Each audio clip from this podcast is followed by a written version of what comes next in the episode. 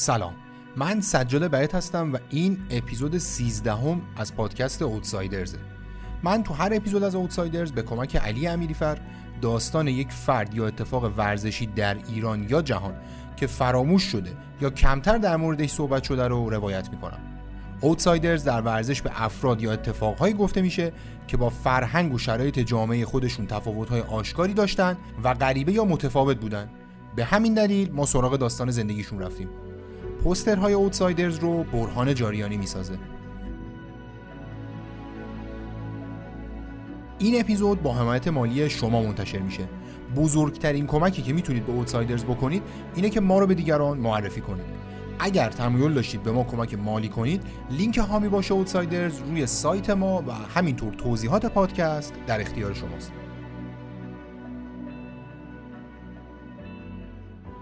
تو این اپیزود داستان زندگی یکی از مهمترین مدیرای تاریخ ورزش ایران رو بررسی می‌کنیم.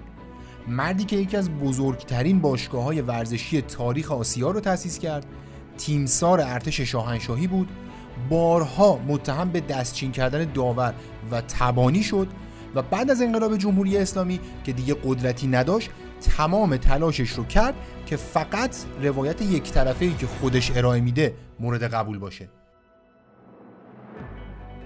تو اپیزود 13 هم اوتسایدرز سراغ تیمسار پرویز خسروانی زاده یا اونطور که تاریخ به یاد میاره تیمسار خسروانی معاون نخست وزیر امیر عباس هویدا فرزند یکی از مهمترین های شهرستان محلات و یکی از پرهاشیه ترین اسامی تاریخ پهلوی دوم رفتیم.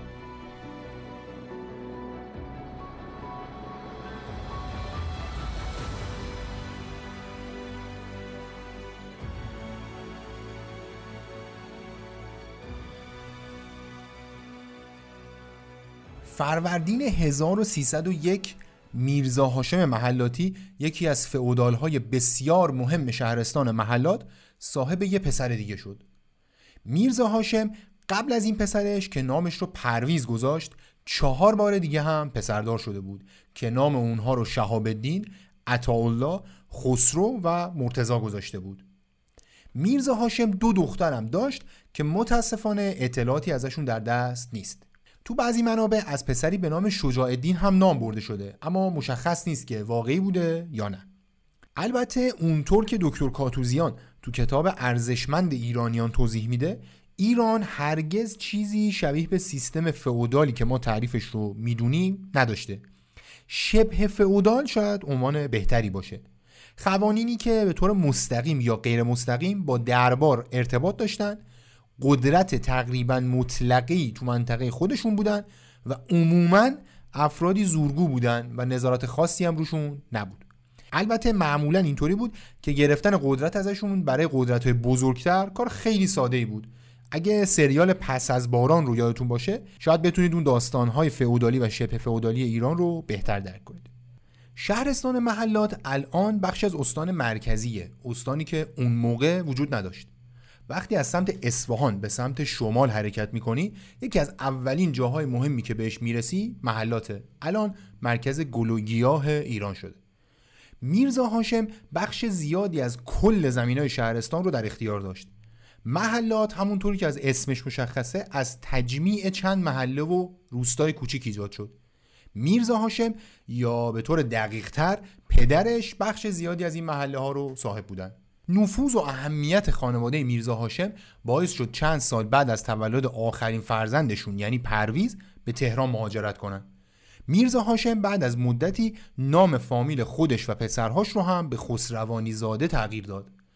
دلیل این کار مشخص نیست اما میشه حد زد که فامیلی محلاتی برای خانواده با ثروت و نفوذ اونها که می‌خواستن به دربار نزدیک بشن چندان مناسب نبوده.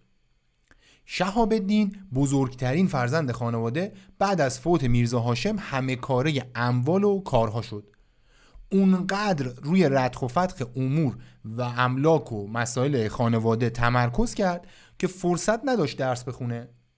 با وجود اینکه تحصیلات قابل توجهی البته با استانداردهای اون زمان نداشت اما خیلی زود وارد دنیای سیاست شد.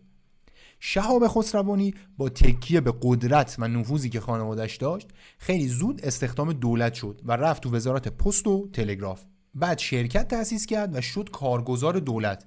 خیلی زودم قراردادهای چرب و چیلی گرفت. تخصص شرکتش هم قراردادهای مربوط به حوزه راهن بود.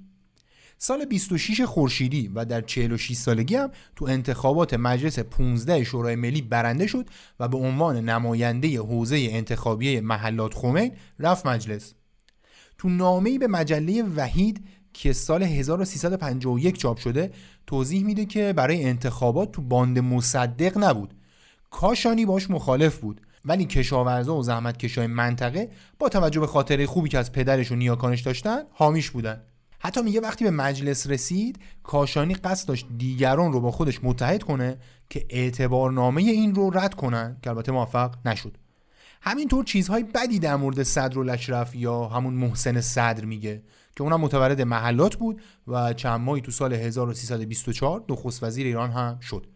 صدر چندین دوره نماینده محلات در مجلس بود و اونطور که از اسناد برمیاد رابطه نزدیکی هم با آیت الله خمینی داشت. در واقع صدر دوره های 11 تا 13 هم و شهاب الدین در دوره های 15 تا 17 از اون حوزه راهی مجلس شدن. این وسط فقط یه دوره بود که اینا برای رسیدن به مجلس با هم رقیب بودن که با وجود حمایت روحانیون از صدر شهاب الدین خسروانی راهی مجلس شد. شهاب الدین تو ماجرای ملی شدن صنعت نفت و در ادامه کودتا پشتیبان دکتر مصدق بود. همینطور رابطه نزدیکی هم با حسین فاطمی داشت. به همین خاطر بعد از کودتا مدتی بیکار موند. بعدم طبق یه سناریوی جواب داده شغلی در خارج از کشور بهش دادن تا حداقل مدتی داخل باقی نمونه و این شغلم وابسته اقتصادی و بازرگانی ایران در ژنو بود. همزمان با برادر بزرگتر بقیه برادرها هم وارد بدنه حکومت شدن. مرتزا پسر دوم میرزا هاشم با کمک برادر بزرگش تحصیل رو ادامه داد. رفت دانشگاه افسری و بعد رفت فرانسه خلبان شد. اینجا باید حتما به این نکته اشاره بشه که دانشگاه افسری یه جورایی بالاترین سطح تحصیلات در اون زمان بود. نه لزوما از نظر سواد و بحثای علمی بلکه از نظر پرستیژ و جایگاه اجتماعی. خانواده های ثروتمند و با نفوذ حتما حداقل یکی از پسراشون رو میفرستادن دانشگاه افسری. عطاالله خسروانی هم تو این مقطع داشت تو فرانسه درس می‌خوند. چند مرتبه تو ایران قبلش رفته بود دانشگاه و رشته های زبان فرانسه و حقوق و اینا رو خونده بود اما تموم نکرده بود. تو فرانسه عطاالله خسروانی لیسانس علوم اجتماعی گرفت. عطا در بازگشت به ایران در روزنامه برادرش خسرو یعنی مجله افکار ایران شروع به کار کرد. در تمام سالهای کار عطا رو بجز نزدیک بودن به دربار به عنوان یک آنگلوفایل بسیار شیش سیلندر میشناختن. با نفوذی که داشت وارد وزارت کار شد و بعد به عنوان وابسته این وزارت رفت فرانسه. وقتی بعد از سه سال به ایران برگشت رئیس اداره کل دفاتر وزارت کار شد و همینطور به عنوان مشاور عالی وزارت کار یه پست درست حسابی گرفت. تا زمان کودتا همینجا مشغول بود و بعد بجز پست معاونت در سازمان بیمه های اجتماعی مدیر وزارت کارم شد. سال 34 به پاس خدمات نشان عالی خدمت سلطنتی رو گرفت و در اواخر اون دهه به پیشنهاد آموزگار وارد کابینه اقبال شد و معاون وزیر کار شد. این زمان عطاالله خسروانی رفت و آمد مرتبی هم به ساواک داشت و در جلسات کمیته عالی حفاظت اسناد حاضر بود. کمی بعد در دولت علی امینی به عنوان وزیر کار منصوب شد. از اینجا به بعد به خصوص با توجه به اینکه امینی هم به آمریکا نزدیک بود عطاالله به سمت آمریکا چرخید. موافق کاپیتولاسیون نبود و بعد از ترور منصور تو دولت هویدا باقی موند اما رابطه خوبی باهاش نداشت. سال 47 عطاالله هم پیشرفت کرد و وزیر کشور شد. عطاالله چشم به نخست وزیری داشت و سعی داشت از کمک آمریکایی‌ها برای این کار استفاده کنه. اما بلند پروازیاش به مزاق شاه خوش نیومد و سال 48 چه از وزارت کشور و چه از ریاست حزب ایران نوین برکنارش کردند. خسرو خسروانی تو انگلیس رشته زمینشناسی خوند. وقتی به ایران برگشت تو آخرین سال سلطنت پهلوی اول تو وزارت پیشه و هنر فعالیت کرد و بعد راهی وزارت خارجه شد. در ادامه سفیر تامول اختیار ایران تو سفارت ایران توی آمریکا تو واشنگتن دی سی بود و همین پست رو در سازمان ملل هم بر عهده داشت. یعنی سفیر تامول اختیار ایران بود. در زمان نخست وزیری مصدق به ایران برگشت و معاون وزارت اقتصاد ملی بود. اما بعد از کودتا دوباره نماینده ایران تو سازمان ملل و سرکنسول ایران در هامبورگ شد. وقتی عطاالله قصد داشت رابطه نزدیکی با آمریکایی‌ها بسازه خسرو این ارتباط رو به وجود آورد و به دلیل همین کار غیرقانونی از واشنگتن به قاهره فرستادنش تا سفیر ایران تو مصر باشه. توجه کردید دیگه به شرایط خانواده. خانواده بسیار متمول صاحب نفوذ و شناخته شده. همه برادرها هم تحصیلات عالیه و صاحب منصب در دولت. اما برسیم به اصل مطلب پرویز خسروانی. اوایل دهه 20 پرویز خسروانی که گفتم برادر بزرگ شهاب نقش پدر و برادر رو براش ایفا می‌کرد مثل بقیه برادرهاش بدون دغدغه خاصی تحصیل می‌کرد. سال 1319 خورشیدی وارد دانشکده افسری شد و دو سال بعد دوره افسری رو تموم کرد. دو سال بعد سروان یکم شد بعد سروان شد و سال 1331 به درجه سرگردی رسید. پرویز خسروانی ورزشکار قابلی بود. اون زمان خیلی ها دنبال رشته های مثل بوکس، فوتبال، شنا و امثال هم می‌رفتن. اما خسروانی علاقه شدیدی به دوچرخه سواری داشت. زمانی که تو دانشکده افسری درس می‌خوند تا سطح قهرمانی کشور هم دوچرخه سواری رو ادامه داد. دوچرخه دهه 1300 وارد ایران شد. باید برای سوار شدنش گواهینامه می‌گرفتن و افراد زیر 18 سال اجازه سوار شدن دوچرخه نداشتن. وقتی خسروانی سراغ دوچرخه سواری رفت این وسیله یه وسیله لاکچری و متعلق به دسته کوچیکی از مردم بود. اولین کارخونه دوچرخه سواری تو ایران سال 1336 دایر شد و پیش از اون تمام دوچرخه ها وارداتی بودن. سال 23 پرویز با چهار نفر از دوستاش جمع شدن و تصمیم گرفتن کانونی برای علاقمندا به این رشته تشکیل بدن. این پنج نفر هیچ کدومشون ورزشکار در حد ملی نبودن اما همگی دوچرخه سوارای قابلی بودن که حداقل سه تاشون اون زمان در سطح قهرمانی کشور مسابقه می‌دادن. این پنج نفر بجز پرویز خسروانی نواب میرزایی خشایار و جانانپور نام داشتند که به ترتیب دوچرخه ساز نجار نگهبان بانک ملی و کارمند اداره تربیت بدنی بودند. خلاصه این پنج نفر با تجربه و شناختی که از دوچرخه و دوچرخه سواری داشتن کلوپ دوچرخه سواران رو تأسیس کردند مؤسسای کلوپ دوچرخه سواران می‌خواستن این کلوپ در واقع سنف اهالی دوچرخه سواری در ایران باشه.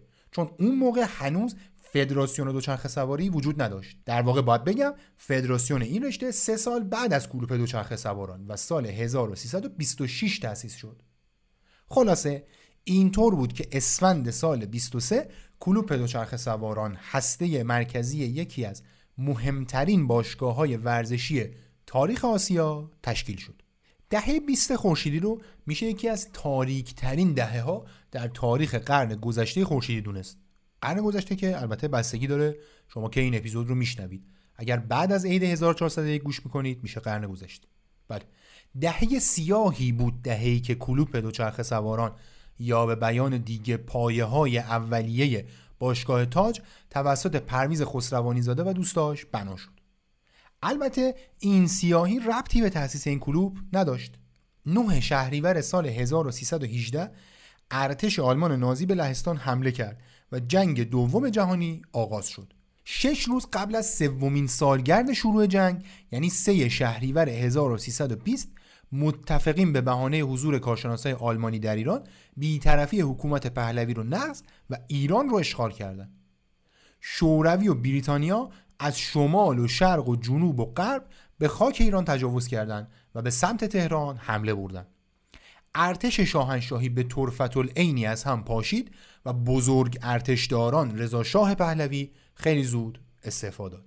بعد از چند روز کشمکش و با تلاش های ریش سفیدای مثل فروغی بالاخره ولیعهد محمد رضا پهلوی شد شاه جدید ایران راه آهنی که رضا شاه با تصویب مجلس باب طبع انگلیسی ها ساخته بود و مسیرش رو مصدق خیانت به ایران می‌دونست بستر انتقال کمک های نظامی از جنوب ایران به شمال یعنی از بریتانیا به شوروی بود. چیزی که متضمن پیروزی متفقین بر آلمان نازی هم شد. در جریان سالهای جنگ دوم سالی 17 میلیون تن نفت از جنوب ایران به شوروی صادر می‌شد. در همون جنگی که اعلام بیطرفی کردیم اما شخص اول مملکت به شکل واضحی به سمت نازی ها متمایل بود. خاک ایران تا 26 شهریور یعنی 23 روز در اشغال کامل ارتشهای شوروی و بریتانیا بود. اشرف خواهر محمد رضا پهلوی اون روزها رو تو کتاب خاطراتش اینطور توصیف می‌کنه. در ابتدای به قدرت رسیدن محمد رضا شهروندان ایرانی دوران سختی را میگذراندند و سختی این دوره برای شهروندان معمولی ایران که در خلال سالهای جنگ با کمبود و قحطی و تا 400 درصد تورم نیز دست و پنجه نرم می‌کردند بسیار شدیدتر بود تا برای سلطنت. ایرانی در سرزمین خود به شهروند درجه دو تبدیل شده بود که در سایه سربازان خارجی زندگی می‌کرد.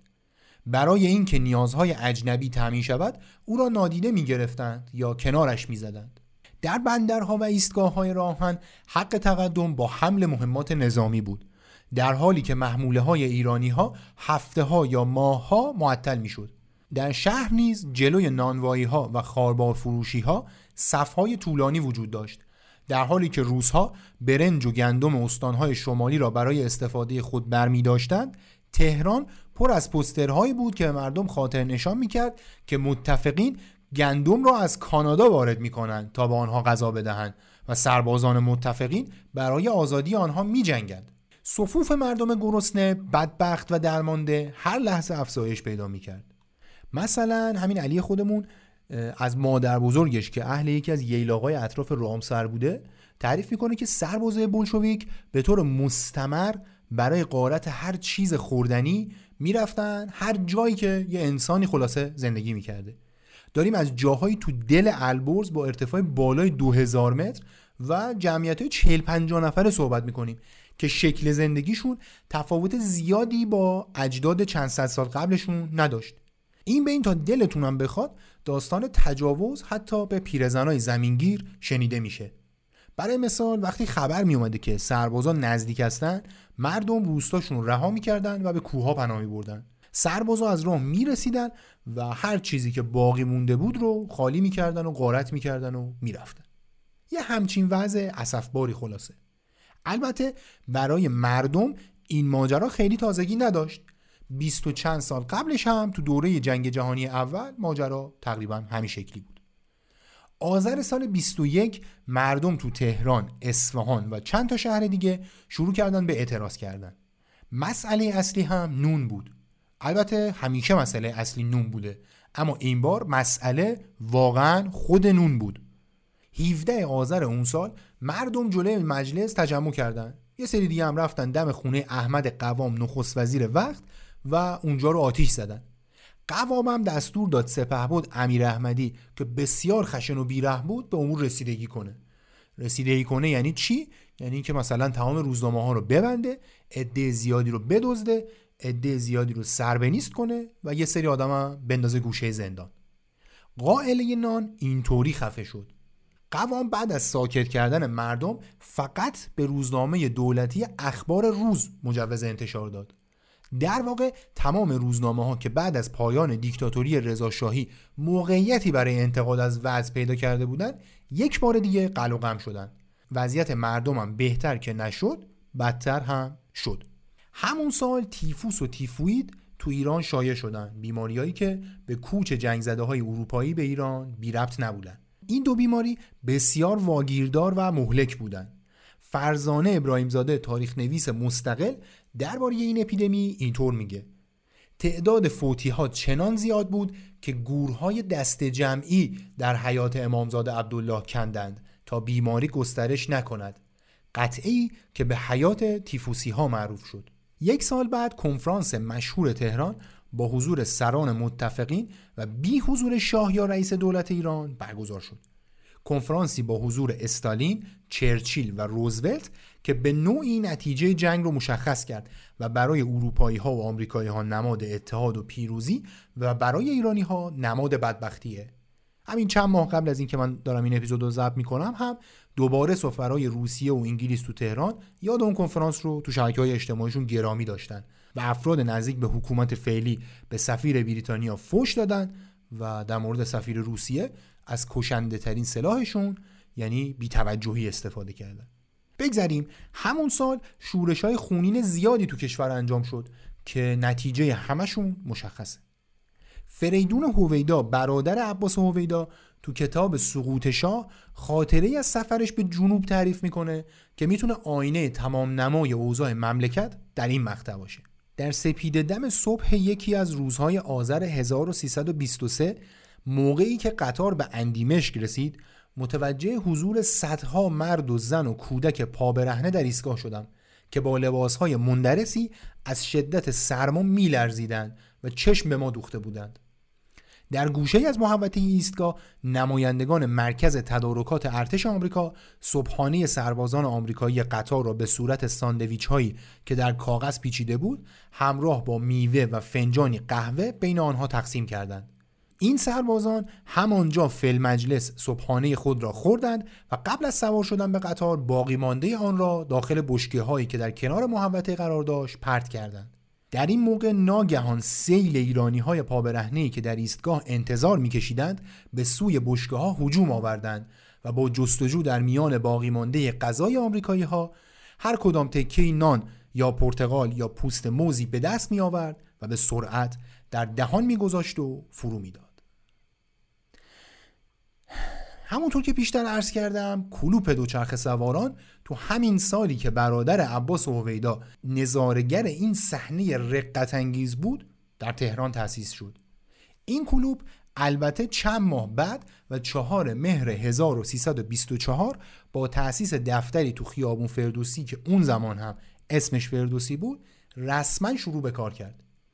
اوضاع وخیم دهه 20 البته به همین بلوای نان و اپیدمی و اینها ختم نشد. یک سال بعد تأسیس رسمی کلوپ دوچرخه سواران شمال غرب ایران شاهد یکی از عجیبترین بحرانهای 100 سال اخیرش بود. اونطور که اسناد افشا شده از جلسه های محرمانه حزب کمونیست شوروی نشون میدن 15 تیر 1324 استالین دستوری رو امضا می‌کنه که بر اساس اون دولت شوروی معمور میشه. فرقه به نام فرقه دموکراتیک آذربایجان تو آذربایجان ایران تأسیس کنه. معمولیت اصلی این فرقه تجزیه آذربایجان و تأسیس دولت خودمختار تعیین میشه. بعد از جنگ جهانی ارتش سرخ شوروی برخلاف قرار و مدار قبل از پایان جنگ شمال ایران رو ترک نمی‌کنه. اون توافق ها البته با ایران انجام نشده بود. با آمریکا و انگلیس انجام شده بود. اساسا دولت ایران تو اون زمان فقط نقش اجرا کننده توافق و دستورها رو داشت. 29 دی همون سال حسین علا که چندان سیاستمدار بزرگ و قدرتمندی نبود به عنوان نماینده وقت ایران رفت تو سازمان ملل و یه شکوایه رسمی ثبت کرد که آقا اینا نمیرن از کشور ما. شکایت به جایی نرسید. قشون شوروی هم از شمال تا قزوین و سمنان و اون تمتا پیشروی کردند هری ترومن رئیس جمهور دموکرات وقت آمریکا که با دو تا بمب اتم جنگ جهانی رو جمع کرده بود کلی استالین رو تهدید کرد. احمد قوام نخست وزیر وقت هم از این فشار استفاده کرد و نشست با ساتچیکوف سفیر شوروی تو ایران یا قرارداد بست. بر اساس این قرارداد که 15 فروردین 25 امضا شد شوروی تعهد داد تا 6 هفته بعد از اون از ایران خارج بشه. ایران هم تعهد داد یه شرکت نفت مشترک با شوروی بزنه و یه سهمی از نفت شمال رو بده به آقای استالین. می‌تونید ماجرای این مذاکره رو تو اپیزود مربوط به قوام از کتاب شبه خاطرات از علی بهزادی که در پادکست کتاب صوتی پوشش داده شده گوش کنید. همزمان با همه این تحرکات جعفر جوادزاده مشهور به جعفر پیشوری مؤسس فرقه دموکرات آذربایجان موفق شد از به هم ریختگی مملکت استفاده کنه شبه فئودال های مستقر رو کنار بزنه و حکومت خودمختار آذربایجان رو به مرکزیت تبریز و با حمایت مردم منطقه تأسیس کنه. برای سیستمی که تا این اندازه روی مرکزگرایی تاکید داشت این اتفاق خیلی سنگین بود. پیشوری طوری منطقه رو اداره کرد که برای بسیاری از مردم محلی خاطره خوب به جا گذاشت. مثلا تو یه نمونه تو حکومت آذربایجان تو سال 1324 اولین بار به زنای ایرانی حق رأی داده شد. همزمان تو شمال غرب محمد قاضی نویسنده مشهور با همکاری میر جعفر باقروف نخست وزیر جمهوری آذربایجان دولت جمهوری مهاباد رو هم تشکیل داد. تمام این ماجراها حد فاصل 23 تا 25 اتفاق افتادن. بعد از توافق با قوام که با حمایت آمریکا و متحداش از شریک ایرانی انجام گرفت شوروی که راضی شده بود بالاخره ایران رو ترک کنه ترک کرد. تو گزارش خروج سربازای شوروی درج شده که 62 اراده توپ 34865 عدد گلوله توپ 49 مسلسل آشیانه‌ای و 4 میلیون فشنگ از ایران خارج کردند. احمد قوام بعد از افتتاح مجلس 15 هم که اولین مجلس بعد از جنگ بود خیلی سیاس معابانه نظرش رو تغییر داد. رفت تو مجلس یه نطخ بسیار مفصلی کرد و قراردادی که قبلا بسته بود گفتش که آقا این اصلا به ضرر ایرانه اینو باید ما لغوش کنیم.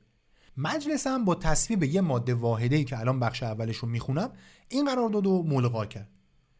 نظر به اینکه آقای نخست وزیر با حسن نیت و در نتیجه استنباط از مفاد ماده دو قانون 11 آذر ماه 1323 اقدام به مذاکره و تنظیم موافقت نامه مورخ 15 فروردین ماه 1325 در باب ایجاد شرکت مختلط نفت ایران و شوروی نمودند و نظر به اینکه مجلس شورای ملی ایران استنباط مزبور را منطبق با مفهوم واقعی قانون سابق و ذکر تشخیص نمی دهد مذاکرات و موافقت نامه فوق را بلا اثر و که یکن می داند.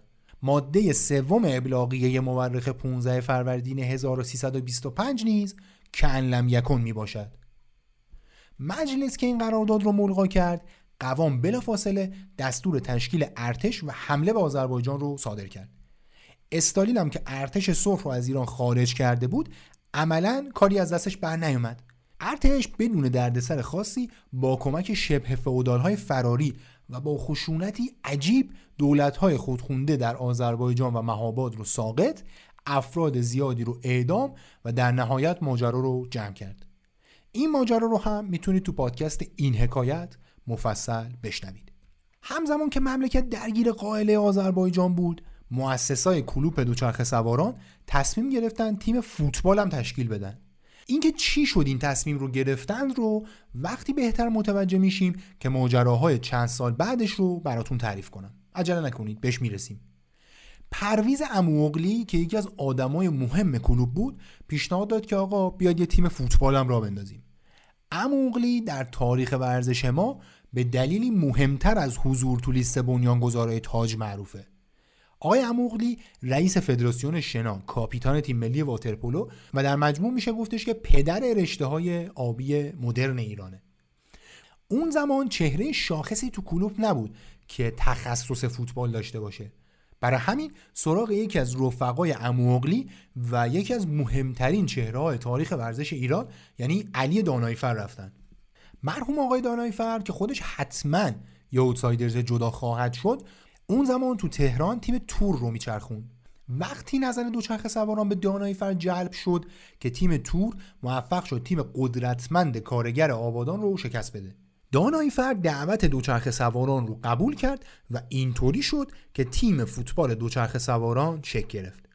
31 فروردین 25 تیم فوتبال دوچرخه سواران تو اولین بازی تاریخش تو امجدیه و توی بازی دوستانه یکیچ گیو بندرانزلی رو شکست داد. این باشگاه گیو انزلی هم داستانهای جالبی داره که بعدا بهش می‌پردازیم. دوچرخه سواران همون سال تو مسابقات تهران که تنها لیگ ایران بود هم شرکت کرد. اون زمان خبری از لیگ سراسری و این داستانها نبود. اولین بازی رسمی دوچرخه سواران آذر سال 25 برگزار شد. اولین بازیشون تو لیگ تهران بود که سه یک به سرباز باختن. اولین دربی مهم تاریخ فوتبال ایران هم همون سال بین دوچرخه سواران و شاهین برگزار شد که یک یک تموم شد. تیم دانایی فر تو آخرین بازی اون رقابت ها که چهار بهمن 25 برگزار شد باز هم به سرباز باخت و نتونست تو اولین سال تشکیلش قهرمان بشه. خسروانی و دوچرخه سواران البته برای قهرمان شدن خیلی صبر نکردن چون تیم بسیار خوبی داشتن. پیر کارلو دروازه‌بان ایرانی لهستانی رو داشتن که بازمانده جنگ جهانی دوم بود. یه بازی ملی هم برای تیم ملی ایران انجام داد جلوی ترکیه. خود دانایفر و پرویز اموغلی رو هم داشتن. تو خط حمله محمد باباجان رو داشتن و حسن علی منصور. بله همون حسن علی منصور که دهه چهل نخست وزیر شد و محمد بخارایی از اعضای حزب مؤتلفه اسلامی ترورش کرد تو 24 سالگی بازیکن دوچرخه سواران بود. منصور هم مثل خسروانی از خاندان قدرتمند و نزدیک به قدرت می اومد و پدرش رجب علی پیشتر سابقه نخست وزیری داشت. به همین دلیل رابطه خسروانی ها و خاندان منصور بسیار نزدیک بود. حواسمون هست دیگه. علی داناییفر هم بازی می‌کرد هم سرمربی بود هم عضو هیئت مدیره بود. پرویز اموغلی هم عضو هیئت مدیره بود هم بازی می‌کرد. اینا اون موقع 26 27 سالشون بیشتر نبود. وقتی دوچرخه سواران وارد فصل 26 27 لیگ تهران شد خسروانی هم همسن اینا بود تقریبا و اون زمان هنوز سروان بود. دوچرخه سواران با ترکیب خوبی وارد لیگ 26 27 شد. اما تو قهرمانی باشگاه تهران نمایش خوبی نداشت. هرچند دو تا بازی اولش رو دو هیچ از دارایی عقاب برد. اما سه تا بازی پشت سر هم اول دو هیچ به شاهین بعد 4 به شرق و بعد دو هیچ به دارایی قوی ترین تیم وقت ایران باختن و سوم شدن. تو جام حذفی اما نمایش بسیار خوبی داشتن. شرق و توانا رو بردن تو نیمه نهایی سه یک دارایی رو شکست دادن و رسیدن فینال. عقاب حریف دوچرخه سواران تو فینال اون رقابت ها حاضر نشد و اینطوری بود که پرویز خسروانی اولین بار به جام قهرمانی یه رقابت معتبر داخلی بوسه زد.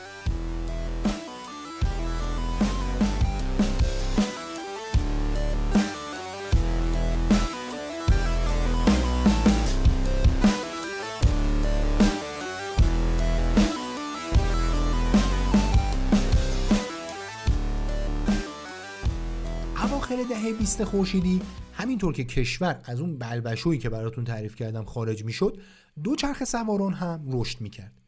15 فروردین 28 اولین شماره مجله اختصاصی باشگاه دوچرخه سواران منتشر شد.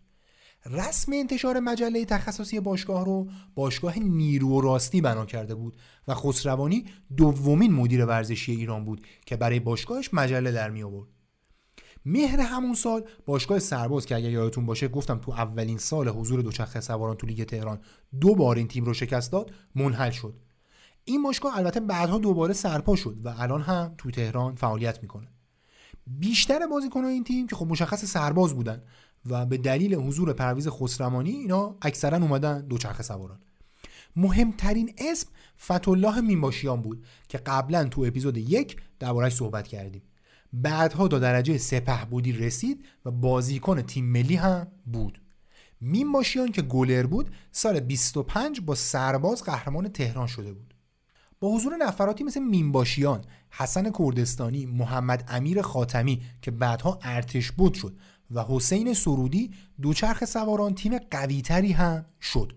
این آقای سرودی که تو دهه چهل رئیس فدراسیون فوتبال هم شد آدم عجیبی بود. همزمان بازیکن تیم‌های ملی فوتبال و بسکتبال بود. عضو تیم ملی بسکتبال ایران بود که برای اولین بار در تاریخ و تو سال 48 رفتن المپیک.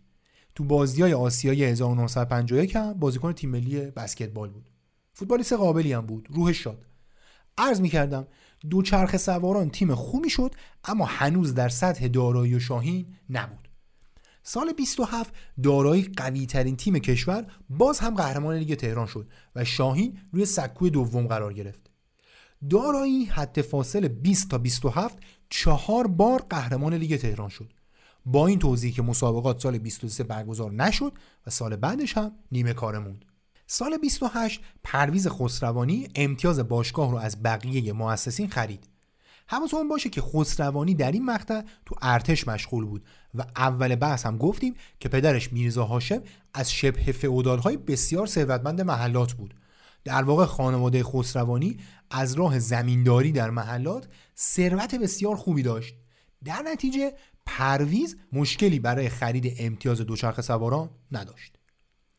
بعد از خرید باشگاه خسروانی ترکیب هیئت مدیره رو به کل تغییر داد. پرویز شیخان یکی از دوستان نزدیک خسروانی در ارتش که خودش اون زمان سروان بود پرویز اموغلی که دربارش صحبت کردیم منوچهر اسعدی و از همه مهمتر اسدالله علم وزیر کشاورزی دولت محمد مساعد اعضای هیئت مدیره جدید بودند. علم رئیس هیئت مدیره شد در حالی که از مقربین گلدرشت دربار بود. اسدالله علم که از خانواده کهن علم در جنوب خراسان و شهر بیرجن بود وقتی فقط 27 سال داشت به واسطه آشنایی احمد قوام با پدرش و اینکه قوام السلطنه می‌دونست که می‌تونه سیستان و بلوچستان رو مدیریت کنه فرماندار این استان شد. علم از خاندانی عرب و شبه فئودال در جنوب خراسان میاد. پدر شوکت الملک علم رو میشه مهمترین بازیگر جنوب شرق ایران در دوره مشروطه تا پهلوی اول دونست که تا حد بسیار زیادی هم آنگلوفایل بود. نسل علم ها رو مربوط به خازم ابن خزیمه سردار عربی می‌دونن که به عنوان سردار ابو مسلم خراسانی امویان رو شکست داد و اینطور که تو تاریخ نقل شده تو دوره منصور دومین خلیفه بنی عباس تو سرکوب گروهی از شورشیا که تو منطقه حرات تا سیستان ساکن بودن هفتاد هزار نفر رو از دم تیغ گذروندن. خاندان علم ابزاری در دست حکومت پهلوی بودند که بتونن سیستان رو مدیریت کنن و این گاهی شامل نشون دادن خشونت بسیار زیادی می‌شد. علم از بلوچستان گزارش های فوق محرمانه درباره وضعیت سیاسی این استان بسیار مهم از لحاظ ژئوپلیتیکی میفرستاد واسه شخص اول مملکت اینطور بود که حسابی تو دل شاه جا باز کرد و بعدها وزیر کشور وزیر کشاورزی و از همه اینها مهمتر وزیر دربار شد. علم رو میشه یکی از نزدیکترین چهره به محمد رضا پهلوی دونست. از معدود افرادی که جزو خانواده سلطنتی نبود ولی برای سالها تو خصوصی ترین سوراخ های قصر آخرین شاه ایران هم حضور داشت. علم به قدری به شاه نزدیک بود که بیشتر از هر کسی می‌تونست از شاه حتی تو سالهای اوج اقتدارش انتقاد کنه. در بخش های بسیاری از کتاب خاطرات علم در عین تصدق شاه رفتن انتقادات شدیدی هم از شاه فقید مطرح میشه. خلاصه ترکیب هیئت مدیره جدید ترکیبی ورزشی درباری بود. علم که شد رئیس هیئت مدیره پرویز خسروانی دیگه دلیلی برای حضور در قدرت اجرایی باشگاه نداشت. اموغنی شد قائم مقام علم و هیئت مدیره پرویز شیخان رو به عنوان مدیر عامل معرفی کرد. خسروانی به واسطه نزدیکی به علم و البته برادرهای پرنفوذش که در ابتدای بحث دربارشون صحبت کردیم شروع کرد به ترقی تو ارتش شاهنشاهی. سال 29 مسابقات قهرمانی تهران برگزار نشد.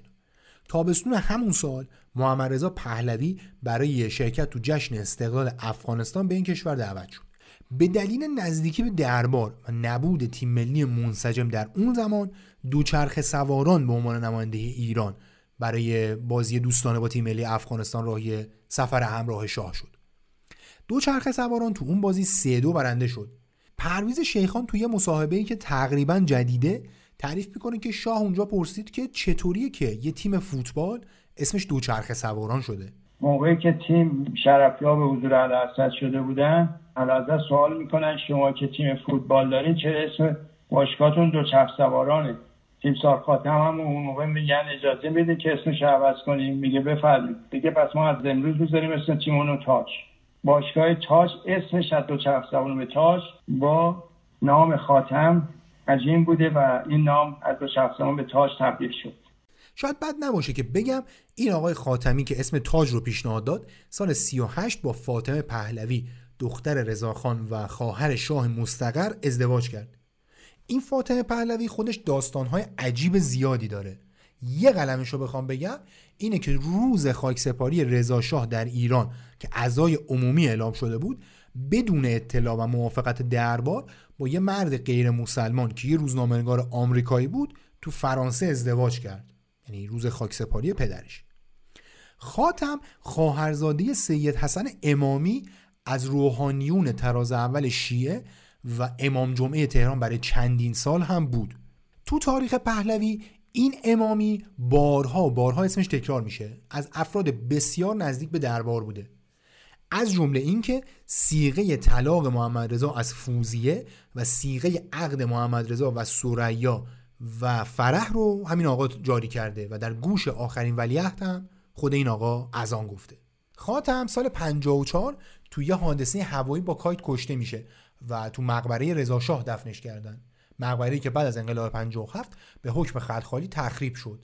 17 سال هم فرمانده نیروی هوایی ارتش شاهنشاهی بود. حالا از بحث اصلی دور نشیم. خسروانی و علم در قدم بعدی تاج رو از اون دفتر دو اتاقه خیابون فردوسی کشیدن بیرون. با تلاش های وزیر کشاورزی باشگاه تاج تونست نزدیک باغ امین و دوله که می‌شده حوالی دروازه شمرون و اون سمتا یه زمینی بگیره از دولت و توش یه دفتر و دستکی خلاصه برای خودش راه بندازه. خسروانی همون زمان از بانک ملی هم یه وام می‌گیره و میره سمت نظام آباد سمت شرق تهران یه تیکه زمین می‌خره. تو اون زمین استادیوم دیهیم رو می‌سازه که همین الان هم به اسم ورزشگاه رسالت فعاله و توش چم مصنوعی و اینا داره. برای بچه ها میرن توش فوتبال بازی می‌کنن. سال 33 از دل همین استادیوم تیم فوتبال پله که بعدها شد تیم فوتبال دیهیم متولد شد که شعبه شرق تهران باشگاه تاج بود در واقع. علم از سازمان برنامه بودجه یه بودجه هم برای باشگاه تاج گرفت. بودجه ای که میشه گفت تفاوت جدی تاج و رقبا در اون سالها رو رقم زد. خسروانی سال 2011 توی مصاحبه با صدای آمریکا تایید می‌کنه که یه بودجه 4 میلیون تومنی اون موقع داشتن و میگه که بقیه باشگاه هم پول می‌گرفتن ولی خب صداشو در نمی آوردن یه بخش زیادی از اون ثروت افسانه‌ای که دو بعضی منابع برای سازمان تاج نقل میشه و مثلا میگن تاج به اندازه رئال مادرید اون موقع ثروت داشته میشه گفتش که از همین جا حاصل شده. خسروانی برای باشگاه تاج رشته های بسکتبال، کشتی، والیبال دیگه براتون بگم وزن برداری، تنیس و چند تا رشته دیگه هم راه میندازه. سال 1329 تاج تو دو میدانی بسکتبال بوکس و وزن برداری قهرمان تهران میشه. یه سال بعدش به جز بیشتر این رشته ها تو اسکی هم قهرمان میشه. تو همین دهه سی تو رشته های خیلی زیادی مثل کشتی فرنگی کشتی آزاد والیبال دیگه جونم براتون بگه پینگ پونگ شنا و شیرجه ژیمناستیک واترپولو شطرنج تنیس هاکی دیگه هر هر رشته که خلاصه اون موقع بوده اینا تیم میدن و قهرمان مسابقات تهران میشن که مثل فوتبال بالاترین سطح مسابقات اون وقت ایران بود. باشگاه تنیس تاج هنوزم هست تو میرداماد اون خیابونه که میپیچی میفتی پشت چراغ قرمز سر ولی هست. یه باشگاه گنده تنیس و بقیه رشته هست که این باشگاه همین باشگاه تاج. به جز دهیم تاج تو سه گوشه دیگه شهر هم باشگاه اقماری تأسیس کرد و خلاصه مجموعه بسیار بزرگ و در اون زمان و شاید حتی تا همین زمان نظیر در سطح ایران و آسیا ساخت. باشگاه هایی که نقش تقضیه کننده رو برای تاج ایفا می‌کردن. دهیم که در عمل شاخه خود تاج بود تو بسیاری از دوره ها تو همون سطحی که تاج حضور داشت بازی می‌کرد. رقبا می‌گفتن خیلی از شکست های دهیم جلوی تاج تو اون سالا شکست های مسلحتی بودن. من چک کردم ادعای بی ربطی هم نیست این ادعاه دیهیم تو سالهای متعدد بارها با تاج بازی کرد و بجز یک مرتبه همیشه باخت. جالب ترینش فصل 44 45 جا باشگاه تهران بود. پاس دارایی عقاب شاهین تاج و تهران جوان همگی تو کورس بودن و شانس قهرمانی داشتن.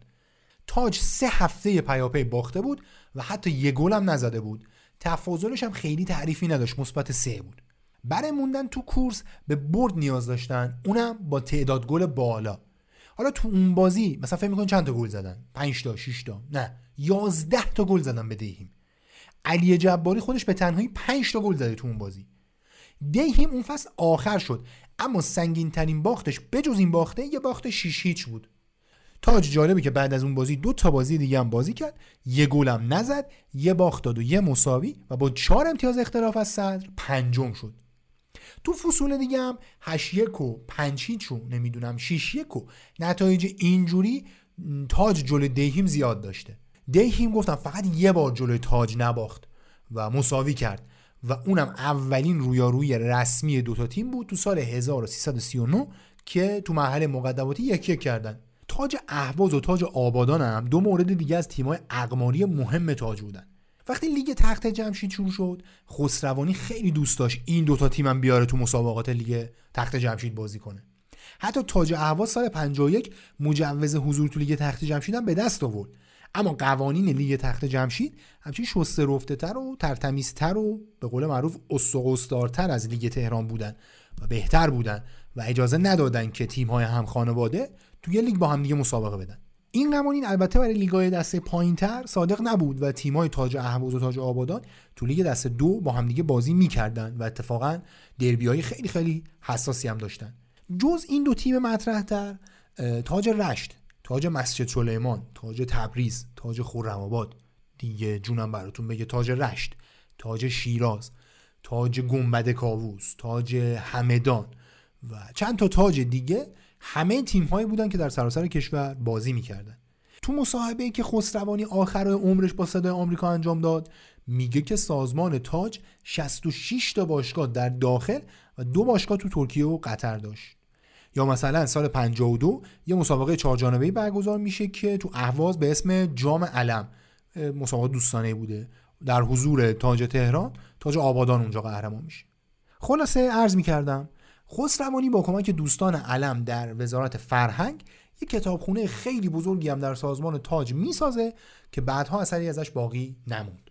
اسفند سال 29 کاروان ورزشی ایران در حالی برای اولین بار راهی بازی آسیایی شد که 19 نفر از 64 نفر اعزامی یه جوری عضو سازمان تاج بودن.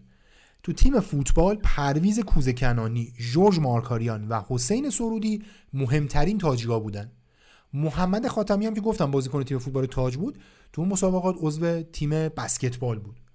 فوتبال تو فینال به هند باخت و نقره گرفت. بسکتبال هم برونز گرفت. در مجموع کاروان ایران 8 طلا 6 نقره و دو برونز گرفت که عمل کرده به نسبت خوبی بود.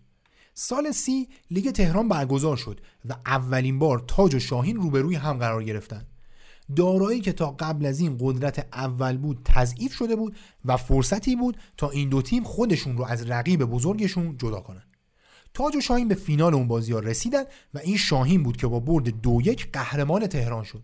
سال سی و یک سال درخشش سازمان تاج بود. تیمای بسکتبال و وزنه برداری و فوتبال سازمان تاج اون سال همزمان قهرمان لیگ تهران شدن. علی دانایفر، پیر کارلو، محمود بیاتی، محمد خاتمی دیگه براتون بگم جورج مارکاریان، بیوک جدی کار و پرویز کوز کنانی مهمترین بازیکنهای تاج تو اون رقابت ها بودن. سال 31 برای شخص پرویز خسروانی هم سال بسیار مهمی بود. سالی که در اون پرویز خسروانی نقش بسیار پررنگی در معادلات سیاسی مملکت ایفا کرد.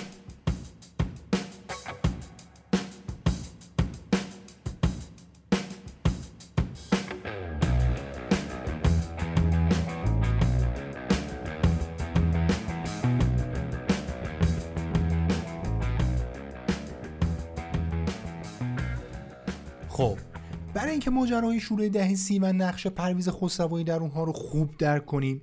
یکی دو سال بعد برگردیم عقب. گفتم که مجلس 15 رو چطور احمد قوام تو مشتش گرفت و تونست کاری که می‌خواست رو با شوروی انجام بده. تو اون انتخابات محمد مصدق که دوره قبلش نفر اول تهران شده بود رأی نیاورد و اعتراضش هم به جایی نرسید. تو دوره بعد که سال 28 برگزار شد مصدق بازم رأی نیاورد. و افراد سلطنت طلب نزدیک به دربار به طور گسترده راهی مجلس و سنا شدن. این بار اما ماجرا جور دیگه ای تموم شد. این سری مصدق و یه گروهی از دوستای وقتش مثل احمد ملکی، کریم سنجابی، عباس خلیلی، دیگه نمی‌دونم حسن امیدی نوری، حسین فاطمی، حسین مکی و آدمایی تو این مایه ها رفتن دربار و تحسن کردن. مصدق برای اینکه این بار بتونه حرفش رو به کرسی بشونه فراخان داد و هزاران نفر از هوادارش رو هم جمع کرد و بود دم کاخ به اعتراض کردن. متحسنین می‌گفتن رزمارا رئیس کل شهرمانی با همکاری عبدالحسین حجیر وزیر دربار وقت نقشه دستکاری تو ها رو پیش بردن. حجیر به متحسنین قول داد نتایج دوباره بررسی میشن و اینطوری بود که آتیش اینا رو یه مقدار آروم کرد. شاه که می‌دید اوضاع خوب نیست سرتیب سفاری رئیس شهربانی و بازوی رزمارا در تقلب رو برکنار کرد و سرلشکر زاهدی اومد جاش که دشمن جدی رزمارا بود. در نتیجه زاهدی کل رأی رو باطل کرد و گفتش که آقا از دوباره رأی می‌گیریم. رأی گرفتن و این بار مصدق و نزدیکانش که هسته اصلی جبهه ملی رو تشکیل داده بودن 8 کرسی از 136 کرسی مجلس رو به دست آوردن. اقلیت بودن اما اقلیت بانوفوزی بودن. این وسط حسین امامی از اعضای گروه فدایان اسلام گفتش که آقا من خودم حجی رو دیدم که اونجا توی مسجد سپه سالار وایساده بود و اینا داشتن سری رأی می نوشتن میناختن تو صندوق و خلاصه داشتن رأی رو جابجا می‌کردن و یه سری رأی جدید می آوردن از این حرفا. تهش هم همین شد که این آقای امامی تو آبان 28 زد حجی رو ترور کرد. یه سال بعد رزمارا به شدت داشت تلاش می‌کرد که نفت رو بده به انگلیس. می‌گفت ما اصلا نمی‌تونیم کشف و استخراج کنیم. بدیم بره بهتر اینجوری. اون وسط رزمارا زاهدی هم از شهربانی کل برکنار کرد و این دوتا داستان باعث شد که مصدق به شدت علیه رزمارا موضع داشته باشه. رزمارا آخرش مجبور شد لایحه‌ای که برای تقدیم نفت به انگلیس داده بود رو از مجلس پس بگیره اما تا 16 اسفند که تو مسجد شاه ترورش کردن مدام با جبهه ملی و مجلس و اینها درگیر بود. آخر همون سالم که نفت ملی شد. بعد از اینکه نفت ملی شد حسین علا که جانشین رزمارا شده بود استعفا داد و سید زیاد طباطبایی برای بار دوم در آستانه نخست وزیری قرار گرفت. تو اپیزود قبلی درباره ماجرای ملی شدن نفت و نخست وزیری مصدق مفصل صحبت کردم. گفتم که تو مجلس بهش تعارف کردن که آقا بیا نخست وزیر شو چون فکر می‌کردن که قبول نمی‌کنه. اما قبول کرد و نخست وزیر شد. خلاصه رسیدیم به مجلس 17 هم که باز هم انتخاباتش پرهاشیه بود. وقتی داشتن رأی رو میشمردن وقتی که رسیدن به 80 نفر مصدق گفتش که آقا وایسید وایسید. دیگه نشمرید. اون زمان مصدق به عنوان نماینده ایران می‌رفت دادگاه لاهه و بنابر این شد که وقتی برگشت شمارش آرا رو ادامه بدن. طبق تجربه هم که از دورهای قبلی داشت می‌دونست که اگه خودش بالای سر کار نباشه دربار و خلاصه ارتش و اینا سری دخالت می‌کنند و نتایج دستکاری میشه. ادامه شمارش اما در نهایت از سر گرفته نشد و کلی از شهرهای مهم از مازندران و کردستان و لورستان و اینا بدون نماینده موندن تو مجلس. مصدق از این نگران بود که دربار و صاحب منصبان در مناطق خارج از تهران بیشتر شهرهای کوچیک که سواد مردم پایین بود داشتن به هر ضرب و زوری بود نفرات خودشون رو راهی مجلس می‌کردن. داریم از دوره صحبت می‌کنیم که در مناطق خارج از شهرهای بزرگ نرخ سواد بسیار بسیار پایین بود و مشارکت مردمی اصلا عدد قابل توجهی نبود. یه شیوهی بود که خلاصه تا پایان دوره پهلوی به همین منوال انتخابات رو برگزار می‌کردن. تو کتاب ایران بین دو انقلاب آبراهامیان می‌خونیم که مصدق وقتی دید مخالفهاش دارن کرسی شهرستان رو تصاحب می‌کنن دستور داد که آقا وایسید دیگه نشمورید با این حال این استدلال از اون جهت می‌تونه زیر سوال بره که سی نفر از کسایی که کرسی گرفتن عضو جبهه ملی بودن ده نفر به دربار نزدیک بودن. و بقیه هم خلاصه معلوم نبود دیگه ممکن بود به هر کدوم از این دو طرف سوق داشته باشن. یعنی نمیشه گفت که اینا همشون هم دیگه جبهه ملی بودن. حالا عرض می‌کردم مصدق 19 تیر همون سال با 52 رأی موافق و فقط سه رأی مخالف در کنار ده رأی ممتنع از مجلس رأی اعتماد گرفت تا بره کابینه تشکیل بده. این وسط سنا موافق مصدق نبود. این سنا خودش بعد از ترور نافرجام بهمن 27 شاه جلوی دانشگاه تهران راه اندازی شده بود و همیشه خدا نفراتش به سمت شاه تمایل داشتن. یه چیزی مثل شورای نگهبان فعلی الان ما بود. در سنا 14 رأی موافق 19 رأی ممتنع و یه رأی به فضل الله زاهدی نتیجه رأیگیری رأی اعتماد به آقای مصدق بود. شاه پیغام داد که آقا بیخیال بهش رأی بدید. سنا هم بدون اینکه جلسه تشکیل بده پیغام دادن به مصدق که آقا رأی اعتماد تو گرفتیم. اینطوری بود که تردید در مورد مصدق از همون روز اول از سمت حلقه های بالای قدرت کاملا عیان بود. تیر سی و یک مصدق رفت پیش شاه و گفتش که آقا عمرای ارتش خیلی دیگه دارن تو کار من دخالت می‌کنن. این وزارت جنگ رو بده به خودم. دقت کنید که ستاد کل ارتش زیر نظر شاه بود. و خب طبیعتا وزیر جنگ رو هم شاه تعیین می‌کرد. فرمانده کل قوا هم شخص اول مملکت بود. مصدق میگفتش که آقا وقتی طبق قانون اساسی همه وزرا باید به مجلس پاسخگو باشن منطقی اینه که وزیر جنگ هم نخست وزیر تعیین کنه که فردا روزی بتونه به مجلس جواب بده. شاه هم میگفتش که نه خیر اگه اینم بدم به نخست وزیر دیگه من چی کارم؟ حسین مکی نماینده مجلس اول. و از نزدیکان مصدق یک روز بعد از این جلسه تو روزنامه باختر امروز نوشت که شاه به مصدق اینطوری گفته بوده. پس بفرمایید که من چمدان خود را ببندم و از این مملکت بروم. خلاصه اینطوری بود که مصدق با شاه به توافق نرسید و همون شب یه برگ استعفا نوشت و دولت رو تحویل داد. روی برگه اینطور نوشته بود. پیشگاه مبارک اعلی حضرت همایونی شاهنشاه.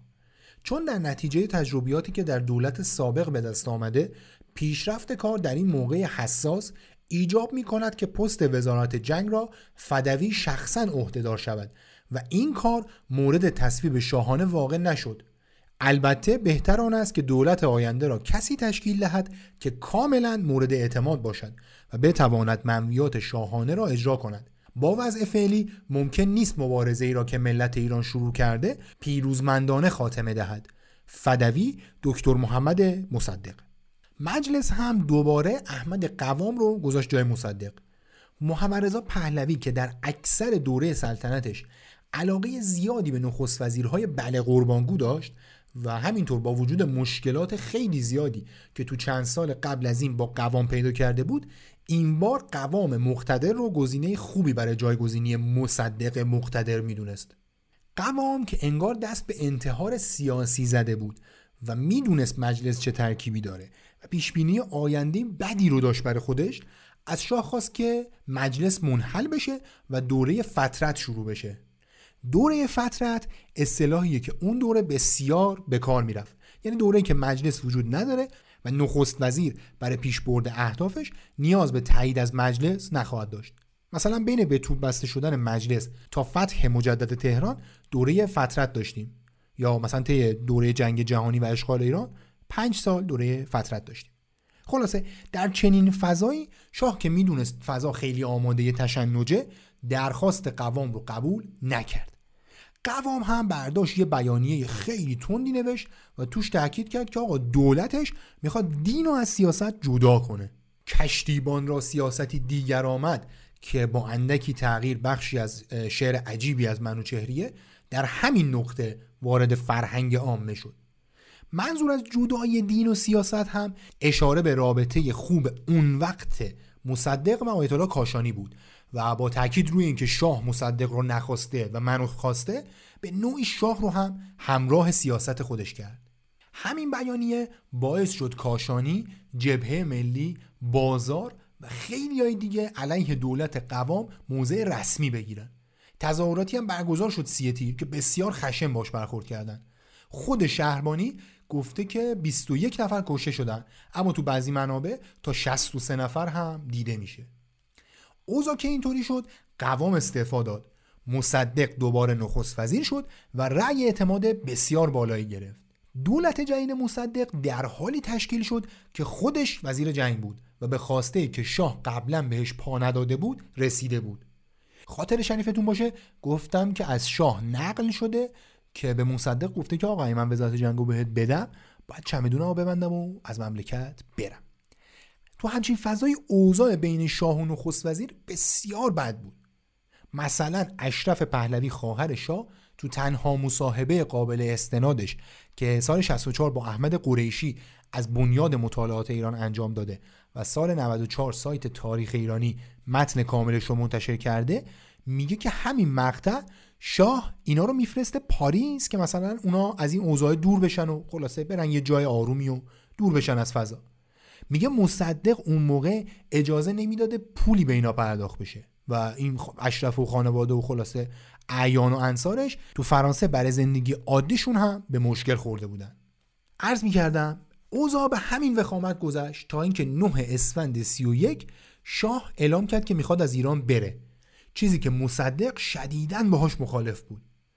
اینجا بود که سازمان فرهنگی ورزشی تاج اولین فعالیت غیر ورزشی غیر فرهنگی خودش رو ثبت کرد. ماجرا رو از زبان خود تیمسار خسروانی بشنویم.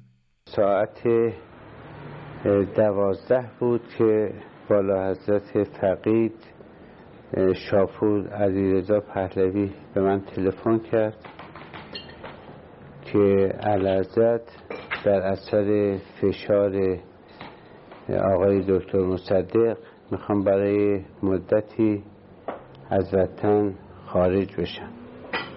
و من تشخیص میدم که اگر چنین کاری انجام بشه ممکنه علازت دیگه بر نگردن.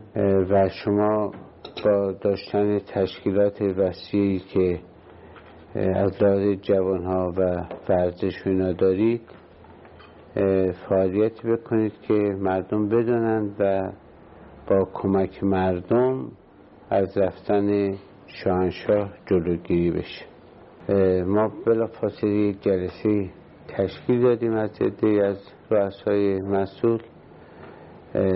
یه طرحی تهیه کردیم که خیلی قابل توجه بود و تقریبا در حدود ساعت دو بیست دقیقه بود که تصمیم گرفتیم بریم در دبیرستان البرز.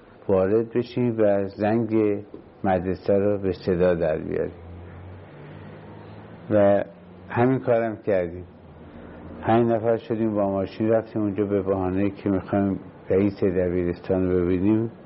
من یه سرگوی جوانی بودم و خب همه در اثر فعالیت های ورزشی منو میشناختن وارد مدرسه شدیم و بی اختیار زنگ مدرسه رو و مدرسه به یک صورت چیزی در آمد و گفتیم که شاه می‌خواد بره و وظیفه شما جواناست که بیایید دم کاخ علازت می‌خواد خداحافظی بکنن و و نذاریم برن در این موقع من دم از طرفداران باشگاه تاج و اینا ریختن و پرچم دبیرستان رو برداشتن و همین باعث شد که یک هلهله در بین جواناف چی شد و با یک ستونی رفتن به سمت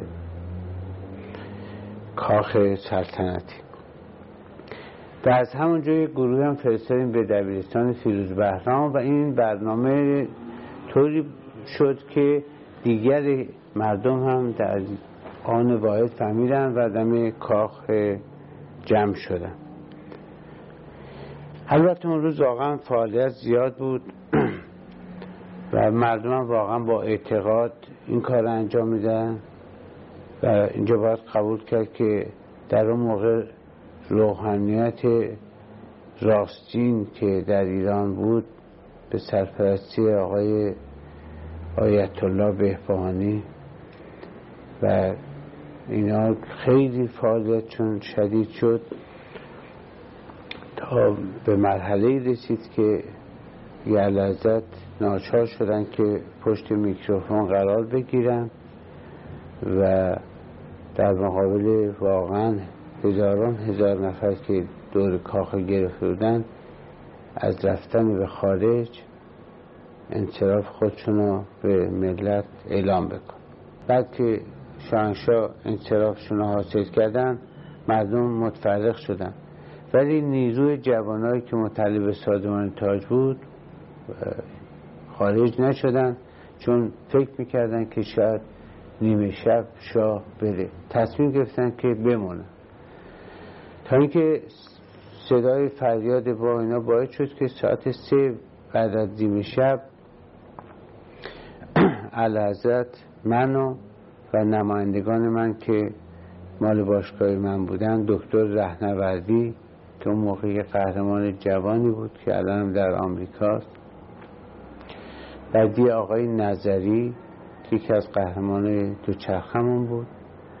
اینا معمولیت پیدا کردیم که بریم به حضور علازت وارد کاخ سلطنتی شدیم و به اتاق پذیرفتن و در اونجا آقای حسین مکی نماینده خمینی چیز آقای مصدق در اتاقشون بودن.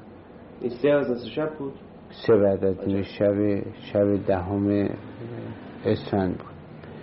و فرمودن که بروید دیگه ما که نمیریم و منصرف شدیم و الان آقای مکی اومدن که دکتر مصدق گفته که دینا چرا از اینجا خارج نمیشن؟ در حالی که ما در مجلس هم تصمیماتون رو گرفتیم اینا باید برن. البته من اونجا در یک حالت ناراحت بودم و گفتم علازت متاسفانه همین آقایی که پیش شما ایستاده و این دولت در نوشتن شعارهای خوشخط مسابقه گذاشتن بر علیه الحضرت و سلطنت. من عقیده شخصی منه که سلطنت در ایران یه سمبول است که نمی‌تونه از ایران جدا بشه. و روزی که جدا بشه با بودن این قبایل و اشایر و زبانهای مختلفی که ما داریم کشور تجزیه میشه یا در آینده خواهد شد. وجود علازت برای این مملکت واقعا ضروری است. و اینا به شما دروغ میگن و این حکومت به شما خیانت خواهد کرد. و گفتن نخیر من به شما میگم بگیم گفتم شما بگید ما نمیگیم. گفت امر من امر نظامی گفتم اطاعت نمیکن چون ضمن که علازت فرمانده هستیم ما برای خاطر علازت علاقه داریم برای خاطر وطنمون هم داریم. ما چون وطن رو در خطر می‌بینیم بنده امرش ها رو گوش نمیکن برگشتن رو کردن به حسین مکی. فرمودن برید به دکتر مصدق بگید شما کاری کردی که یک سرگردی از من حرفشنایی بایی ندارد. خب ما آمدیم بیرون بازم به فعالیت خودمون ادامه دادیم که در ساعت البته در اون موقع دکتر مصدق به مجلس رفته بود و به رئیس ستاد وقت که بهار بود پرخاش کرده بود.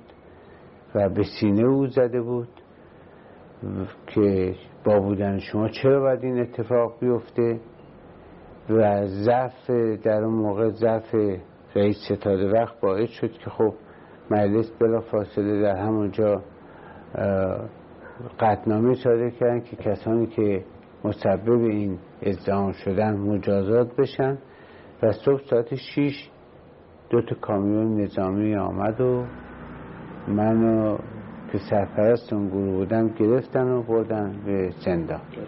بله. بردن به زندان و صبح ورق برگشت.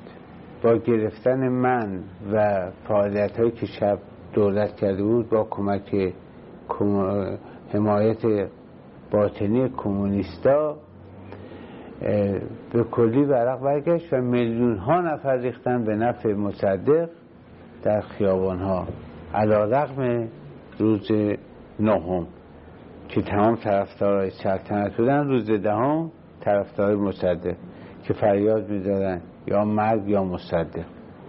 اون که شنیدیم بخشی از مصاحبه آقای خسروانی بود با حبیب لاجوردی برای پروژه تاریخ شفاهی ایران در هاروارد که در ادامه هم بخشهایی از اون رو خواهیم شنید.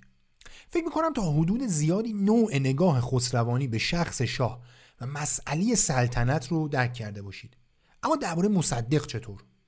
و واقعا هم مرد محترمی بود. مردی کسی بود که می‌تونست به ایران خدمت کنه ولی یک خیانت نابخشودنی مصدق کرده که شاید کمتر مسئولین ام یا تاریخ نویسا به این حقیقت پیوردن. و اون پرده حرمت نظام شاهنشاهی را مصدق پاره کرد. خسروانی تو این مصاحبه یه تیکه از ماجرا رو تعریف نمی‌کنه. اونطور که محمد علی موحد نویسنده و تاریخ پژوه تو کتاب خواب آشفته نفت می نویسه مصدق اول دعوت میشه به کاخ برای خدافزی با شاه. و بهش میگن که آقا کسی از این موضوع اطلاع نره مخفی بمونه. این وسط بجز خسروانی و اعضای سازمان تاج که خود خسروانی تعریف کرد شعبون بیمخ و محمد بهبهانی از روحانیون رشوه گرفته از سفارت آمریکا و یه گروهی از اوباش تهران جلوی در کاخ منتظر بودن مصدق بیاد بیرون و به حسابش برسن. شعبون جعفری ماجرا رو تو کتاب خودش که یه مصاحبه طولانی با هما سرشاره تعریف می‌کنه و میگه که اون روز وقتی خبرش رسید که شاه می‌خواد از کشور بره با چهار پنج هزار نفر اول میره سمت کاخ. میگه که من می‌خواستم از دیوار کاخ برم بالا که گاردیا گفتن که آقا کجا میری؟ تو مصدقی؟ چی؟ میگه که نه آقا ما ورزشکاریم و خلاصه ما ورزشکار شاه دوستیم. بعد اونا بهش میگن که آقا اگه راست میگی برو سمت خونه مصدق. اونه که گفته که شاه باید از کشور بره. شعبون جعفری میگه که خسروانی هم به عنوان یه نظامی سطح بالا اونجا بوده. خلاص که جمعیت راه میفته به سمت خونه مصدق و اونجا حمله می‌کنن و میرن با جیب در خونه رو از جا می‌کنن و کار به تیراندازی می‌کشه. این البته تعریف شعبون جعفری از واقع است. روایت دیگه هم هست که میگه که مصدق تو کاخ بود و از روی تماسای مکرر سفیر آمریکا و اصرارش برای بیرون رفتن نخست وزیر از کاخ شک می‌کنه. و از یه در دیگه کاخو ترک می‌کنه و باقی ماجرا اونجوری میشه که خسروانی تعریف کرد. به گواه تاریخ و اسناد قابل استناد این دیدار آخرین دیدار شاه مصدق بود. اون گروهی که جلوی کاخ منتظر مصدق بودن یا بر اساس روایت شعبون جعفری رفتن سمت خونه مصدق تا حسابشو برسن به جز شعبون جعفری حسین اسماعیلی پور معروف به رمزون یخی و طیب حاج رضایی رو هم شامل می‌شد. این طیب رو بعدها خود حکومت پهلوی به جرم همراهی با آیت الله خمینی اعدامش کرد. دعوای طیب و حسین رمزون یخی رو میشه بزرگترین دعوای لاتی تاریخ معاصر ایران دونست. در واقع هنر ارتش این بود که این دو نفر که از اوباش به نام ایران بودن دشمن خونی هم بودن رو کنار هم جمع کرده بود. البته گویا ارتش خیلی اعتقادی نداشت که اینا اوباش بودن. در بعضی مواقع جسارت بیش از حد که داشت بهشون گفتم بیمخه که این جسارت رو به خرج میده نمیترسه.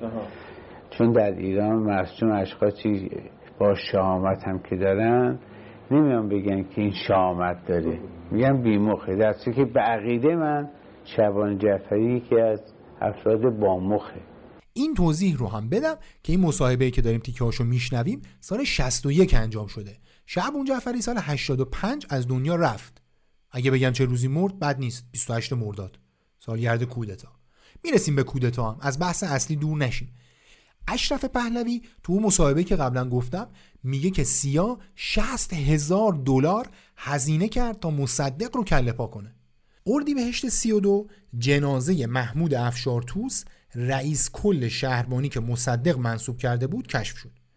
این آقای افشارتوس کسی بود که تو قائله نوح اسفند نقش مهمی به نفع مصدق داشت. داستان قتلش خیلی مفصله اما سال 64 یه معمول سابق MI6 اعتراف کرد که این سازمان افشارتوس رو کشته تا زیر پای مصدق رو خالی کنه. در واقع باید گفتش که همینم شد. و حاشیه های قتل افشارتوس و درگیری چندین نفر از افسرهای سابق و فعلی ارتش تو این پرونده حسابی دولت مصدق رو تضعیف کرد. 25 مرداد دولت مصدق اعلام کرد که یک کودتا علیه دولت رو خونسا کرده. سه روز بعد اما دیگه خبری از خونساسازی نبود. عملیاتی که دولت آمریکا چند سال پیش تایید کرد در مدیریتش نقش داشته و بهش می‌گفتن تی پی آژاکس پراجکت روز 28 مرداد 32 آغاز شد. این کودتای نظامی با رهبری سرلشکر فضلالله زاهدی و همراهی امای 6 انجام شد و در نهایت مصدق برکنار و زاهدی نخست وزیر شد. خسروانی و سازمان ورزشی تاج نقش مهمی تو این کودتا داشتن. شاید این استدلال مطرح بشه که خسروانی به عنوان یه نظامی نزدیک به دربار اونقدر عجیب نیست حضورش تو این رویدادها. اما مسئله مهم دقت کنیم که اعضای باشگاهن کل مجموعه تاج در حوادث مربوط به سقوط حکومت مردمی دکتر مصدق نقش داشتن و ما حتی یک نفر رو هم ندیدیم که هرگز ابراز پشیمانی کرده باشه. احساس می‌کردیم که تا زمان این حکومت هست این بساط اینا و من چه در مقابل این حکومت چه در مقابل کمونیستا زندگی نده نخواهیم داشت. اشاره به ضد کمونیست در این بخش در واقع تاکید خسروانی روی این ادعاست که کمونیستا قصد داشتن شاه رو سرنگون کنن و مصدق ابزارشون بود. ادعایی که با حقایق تاریخی پشتیبانی نمیشه. مثلا مصدق 27 مرداد دستور سرکوب هر تظاهراتی رو میده که خواستار لغو سلطنت شده باشن. این دستور منجر به قلع و قم نیروهای چپی میشه که اصر اون روز مشغول تظاهرات بودن و صحنه اینطوری برای کودتا آماده شد. اسنادی که تا امروز منتشر شدن نقش دولت‌های خارجی رو در این کودتا کامل تایید می‌کنن. مدت کمی از مرگ استالین گذشته بود و محافظه کارها تو بریتانیا و جمهوری تو آمریکا قدرت رو به دست گرفته بودن. و خیال شاه رو راحت کرده بودن که آقا تو می‌تونی اون حکومت مطلقه ای که مد نظر داری رو شروع کنی. اسناد رسمی CIA که از حالت محرمانه خارج شدن شامل مکالمه های رسمی و با اسم و رسمی هستند که نشون میدن که این سازمان امای سیکس بودن که این کودتا رو رهبری کردن. این وسط روحانیونی مثل ابوالقاسم کاشانی و محمد بهبهانی و منبری های من جمله محمد تقی فلسفی برای پیشبرد این کودتا مبالغی از 800 هزار تا 200 هزار و 100 هزار ریال دریافت کردند. یه بخشی از این سندها رو اردشیر زاهدی فرزند فضل الله زاهدی منتشر کرده تو این مستندات می‌بینیم که شعبون بیمخ یا به قول خسروانی شعبون بامخ برای کودتا 200 هزار ریال پول گرفته بوده دقت کنید داریم درباره سال 1332 صحبت می‌کنیم و این عددها عددهای خیلی بالایی هستند این مبالغ یه بخشیشون تو زورخونه ها باشگاه ورزشی هزینه شد. این اشاره به باشگاه ورزشی تو گزارش محرمانه کرمیت روزولت عامل اصلی سیا در تهران در زمان کودتا که بعد از چند دهه عمومی شده دیده میشه. البته قسمت اسم باشگاه مورد اشاره هنوز محرمانه تلقی میشه. و اون بخشش رو تو گزارش برداشتن سیاه کردن. اما حد زدن اسم باشگاه کار سختی نیست. این مورد تزریق پول سیاه به باشگاه تاج در دوره کودتا رو آبراهامیان هم تایید کرده. خسروانی هم همونطور که شنیدیم خودش رو مفتخر می‌دونه که در این حرکت شرکت داشته. علی رهنمو که قبلا راجع بهش صحبت کردیم تو صفحه 131 کتابش که اسمش هست پشت پرده کودتا اوباش فرصت طلبان ارتشیان جاسوسان از قول فردوست می نویسه که خسروانی به اعضا و ورزشکارهای سازمان تاج دستور داده بود جوری برنامه ریزی کنند که همزمان به تقاطع خیابونای شاه و نادری برسن این چرا مهم بود؟ چون قرار بود دستجات و گروه های دیگه هم همزمان برسن اونجا و اونطور که رهنما می نویسه بخشی از تخریب های خیابونی رو بر عهده داشته باشن خسروانی یه جایی تو صحبتاش میگه که رفتن و با اعضای سازمان تاج اسلحه هایی که تو باغ شاه نزدیک دفتر مرکزی این سازمان بود رو برداشتن. لوی دبلیو هندرسون سفیر وقت آمریکا تو ایران تو مصاحبه با ریچارد مکنزی میگه که اعضای یه باشگاه خیلی معروفی که اسمشو نمیاره اما توضیحاتش نشون میده باشگاه شعبون جعفری رو میگه با کلی اسلحه ریختن تو خیابون و از مردم خواستن که بهشون کمک کنن مصدق رو سرنگون کنن. میشه حد زد این اسلحه ها رو خسروانی در اختیار شعبون با مخ گذاشته. روز کودتا در نتیجه مسلح شدن شورشی ها یه چیزی بین 200 تا 300 نفر در خیابان ها کشته شدن. مصدق در نهایت سال 45 بعد از سالها تبعید و در حصر از دنیا رفت. پرویز خسروانی که قبل از کودتا گفتم چند ماه زندان بود بعد از کودتا قدرت بسیار بیشتری هم نسبت به قبل گرفت. حسین فردوست تو کتاب خاطراتش اینطور می نویسه او راه می افتاد و هر کجا زمین شهری مرغوبی می‌دید به مالک آن مراجعه می کرد اگر طرف حاضر می‌شد زمین را به او واگذار کند فبه ها وگرنه یک جوخه ژاندارم می‌رفت و یک پرچم سلطنتی را وسط زمین فرو می‌کرد. و خسروانی صاحب زمین را تهدید می‌کرد که زمین برای شاهنشاه است. طرف مسلما تسلیم می‌شد و زمین را واگذار می‌کرد. اینطور که اسناد سازمان اطلاعات و امنیت یا همون ساواک نشون میدن خسروانی این زمین ها رو برای ساخت ورزشگاه و ساختمون برای سازمان تاج استفاده می‌کرد. اینطوری دیگه پس گرفتنشون هم توسط هیچ کس ممکن نبود.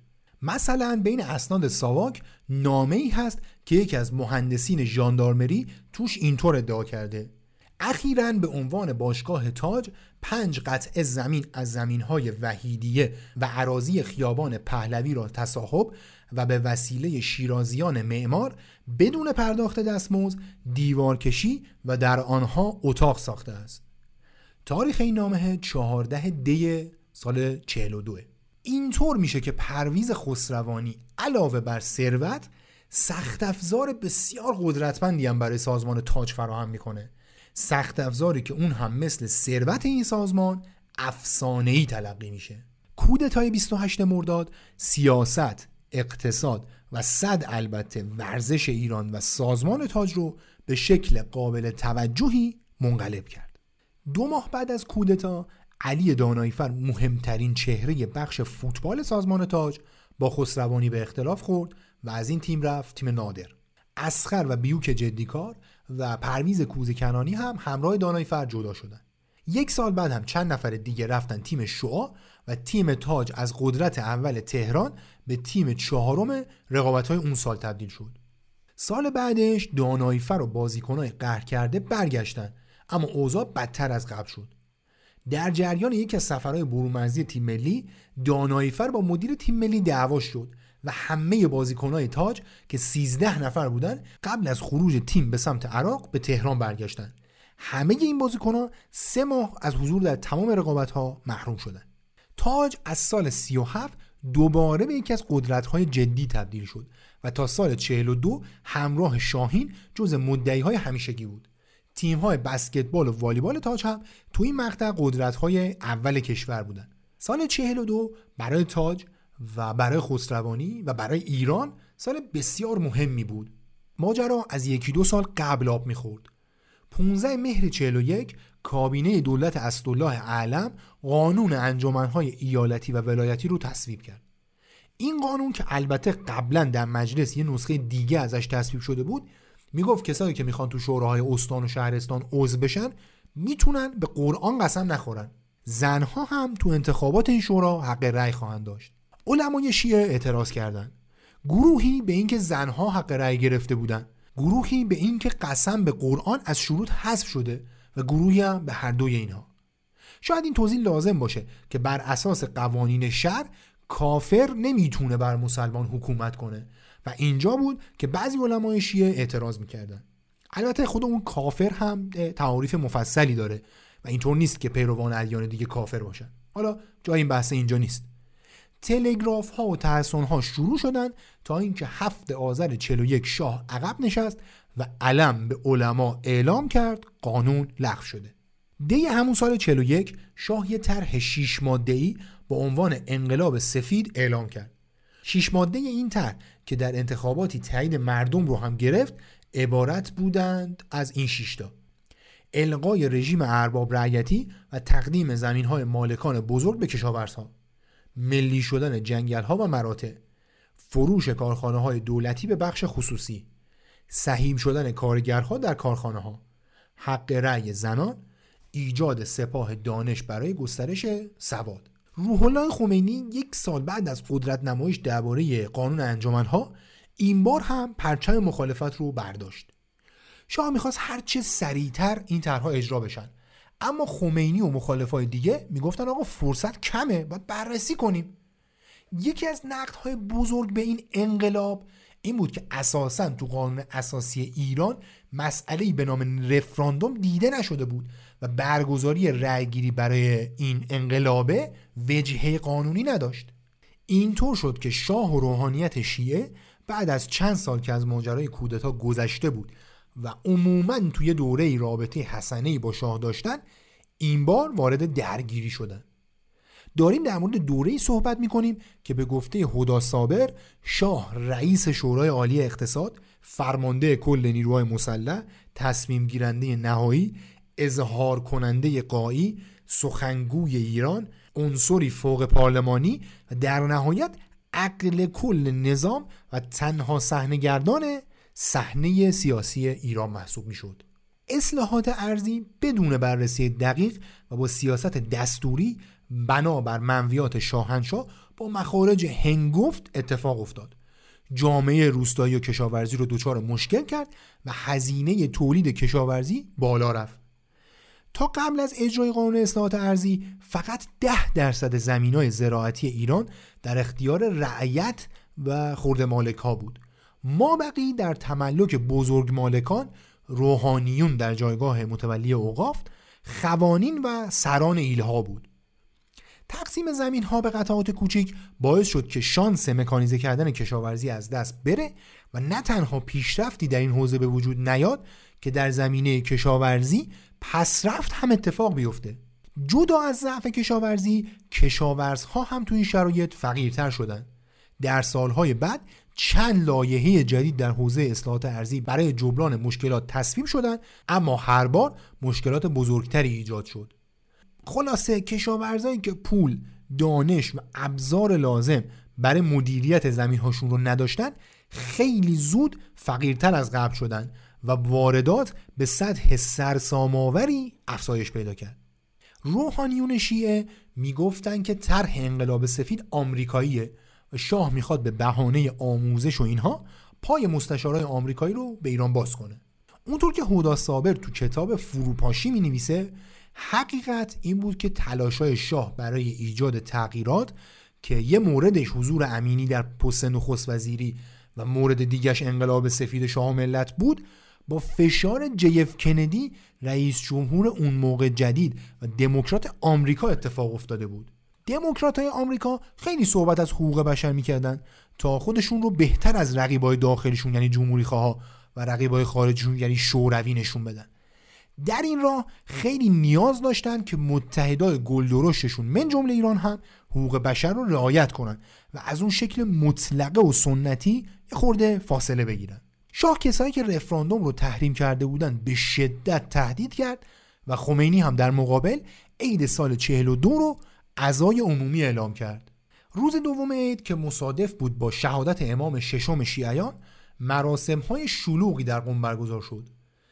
عصر این روز سید محمد رضا گلپایگانی مهمترین مرجع شیعیان در اون زمان مراسمی تو مدرسه فیزیه قم برگزار کرد. مامورای حکومت ریختن تو مراسم و تعدادی از طلبه ها رو زخمی کردن یا تعدادشون رو هم کشتن. آمار دقیق و قابل استنادی از این ماجرا در دسترس نیست. خمینی وقتی خبر رو شنید بودو بودو اومد فیزیه و بلافاصله سخنرانی طوفانی کرد.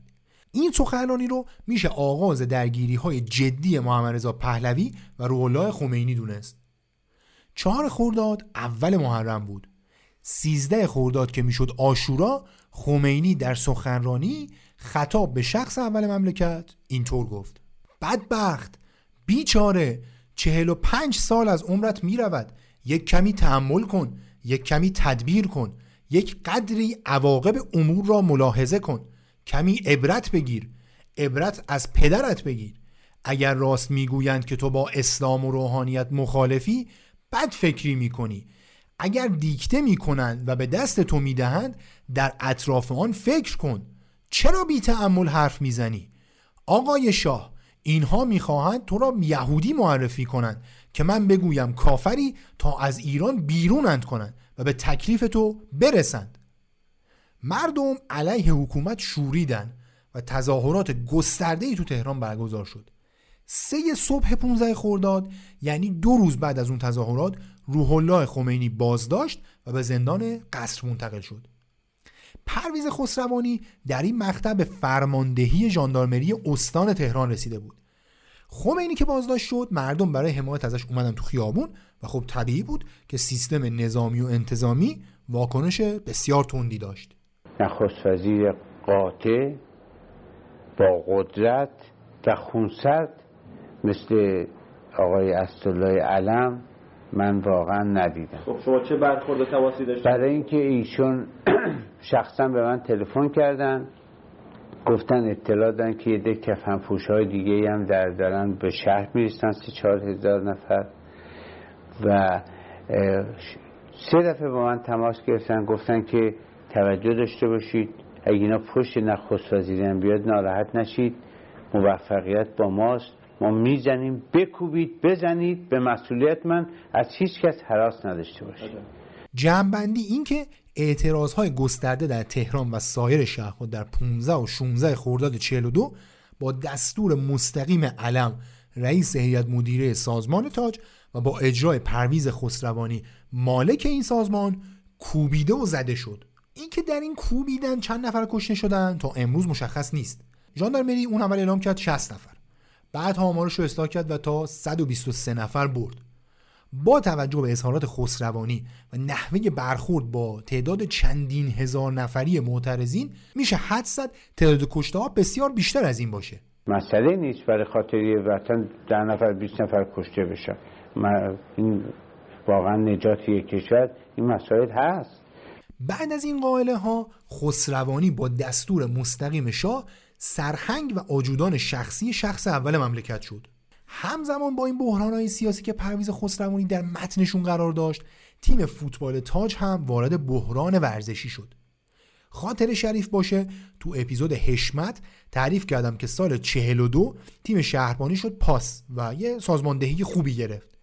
این تیم که نظامی بود دستور گرفت که بازیکنهای شاغل در سیستم نظامی رو جذب کنه. اینطور بود که چند تا از مهمترین بازیکنهای تاج شامل حشمت مهاجرانی، حسن حبیبی، محمد رنجبر و اسقر شرفی رفتن پاس. همزمان محمود و محمد بیاتی و پرویز کوزکنانی هم بازنشست شدند و اینطوری شد که تاج ناگهان از یک تیم پرستاره تبدیل شد به یک تیم کاملا معمولی.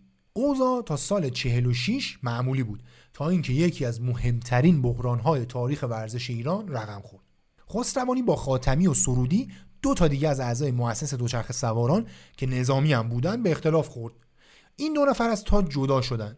خاتمی رفت دارایی و یه قطب جدید تو فوتبال ایران ساخت. سرودی هم شد رئیس فدراسیون و این آغاز یه جنگ خیلی بزرگ بود. تو لیگ سال 46 دارایی و شاهین برای قهرمانی رقابت می‌کردن. شاهین صدر بود که در جریان بازیش جلوی تهران جوان خاجه نوری مدیرعامل باشگاه سر اینکه یکی از بازیکنهای حریف بازی قبل اخراج شده و محرومه با رئیس فدراسیون دعوا شد. این دعوا در نهایت به بهم خوردن بازی و در نهایت تر به ابطال پروانه هر دوتا تیم ختم شد. خیلی عامل انحلال شاهین رو خسروانی می‌دونن.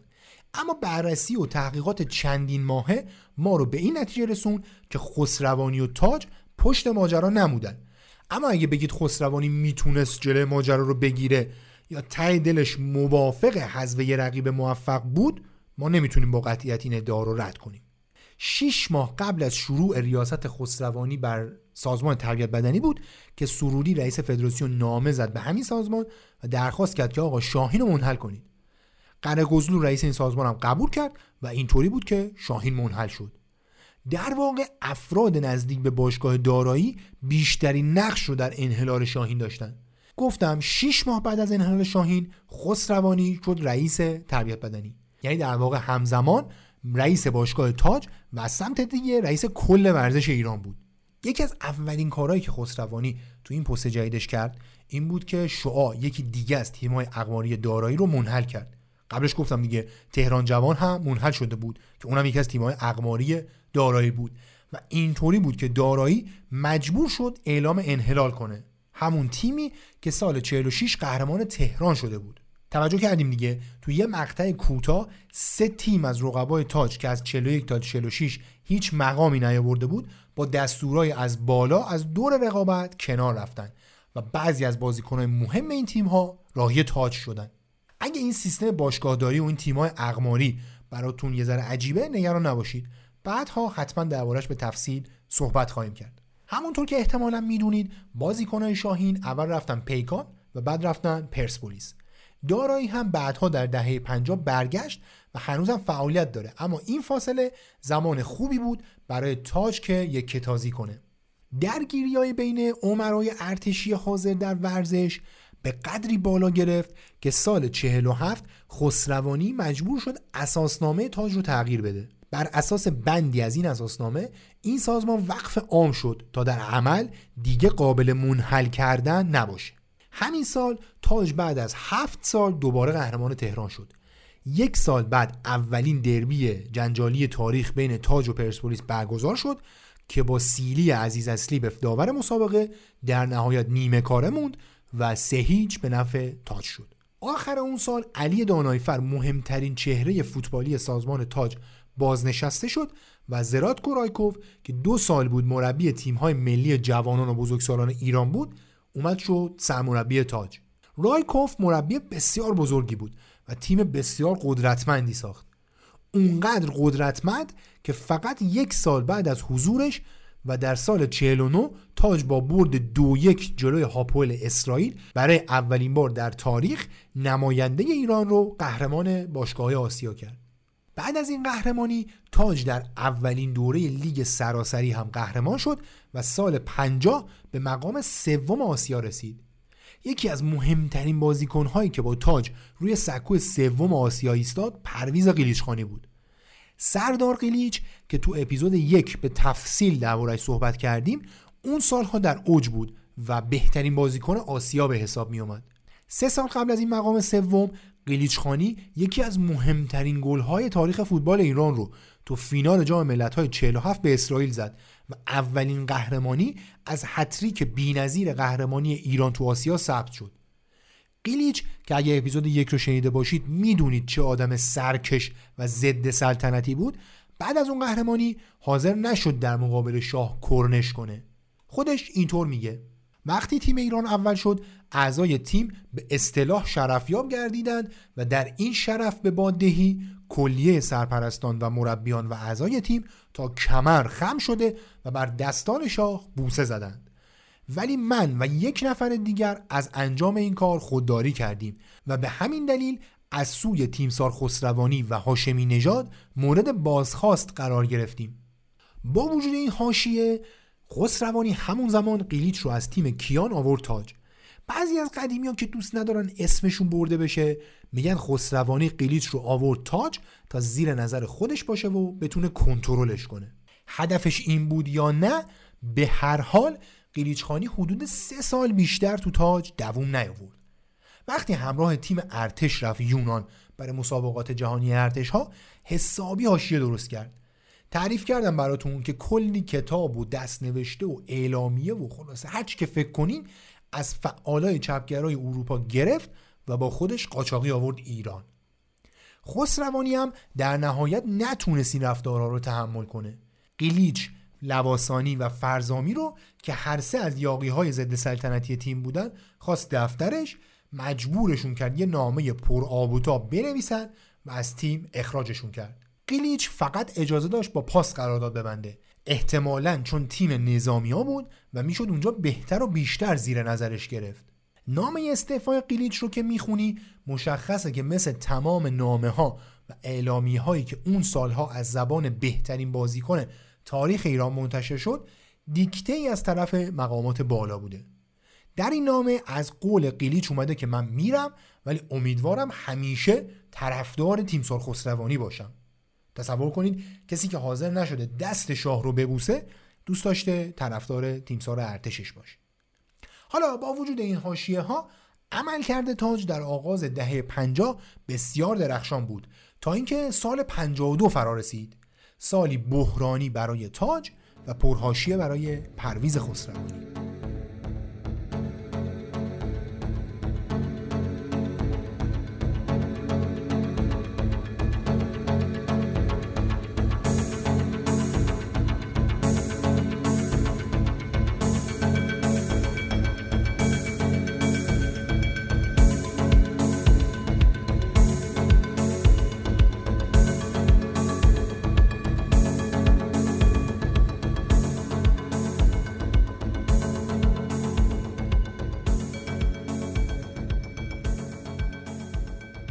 گل سرخی شاعر و نویسنده مارکسیستی بود که با گروهی دیگه از افراد هم عقیدش عضو گروهی به اسم سازمان چریک های فدایی خلق بودن.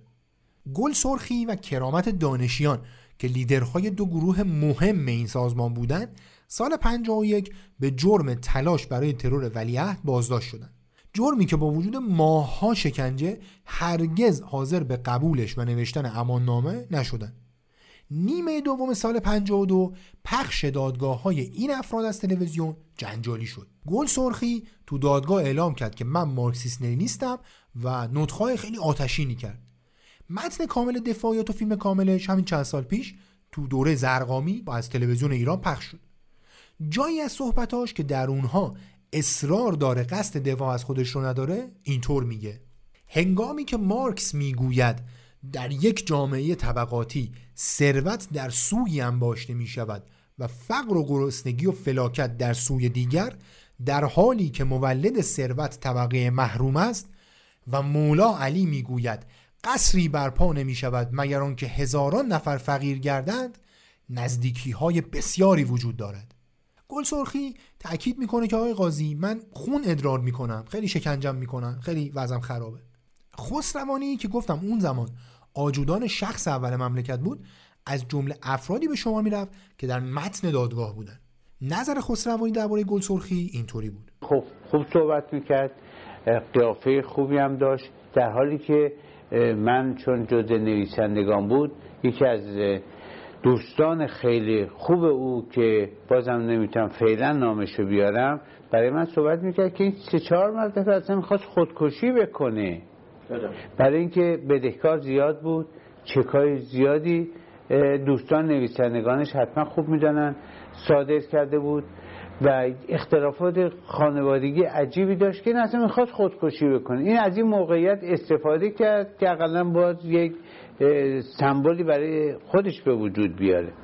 هر طور که بود شاه شب 26 بهمن 52 به خسروانی میگه که آقا برو ببین اگر گل سرخی توبه نامه میده دستور بدیم ادامش نکنن گل سرخی قبول نمی‌کنه.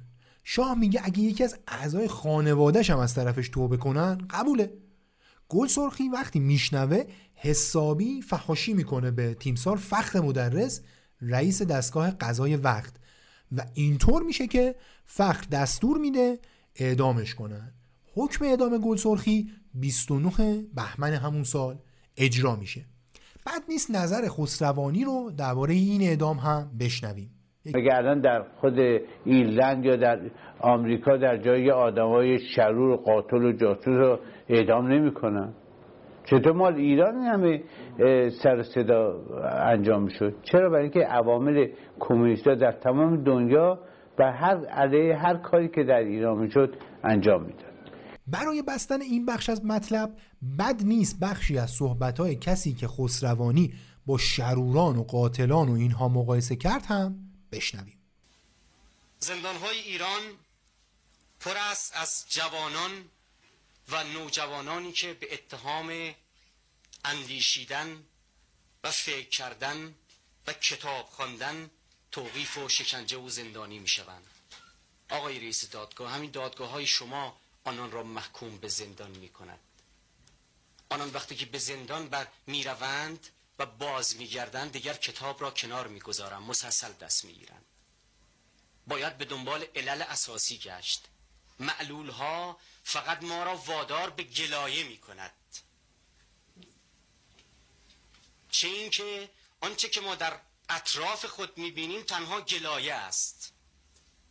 در ایران انسان را به خاطر داشتن و فکر و اندیشیدن محاکمه می کنند عرض کردم که سال 52 برای سازمان تاج هم سال پرهاشیه‌ای بود.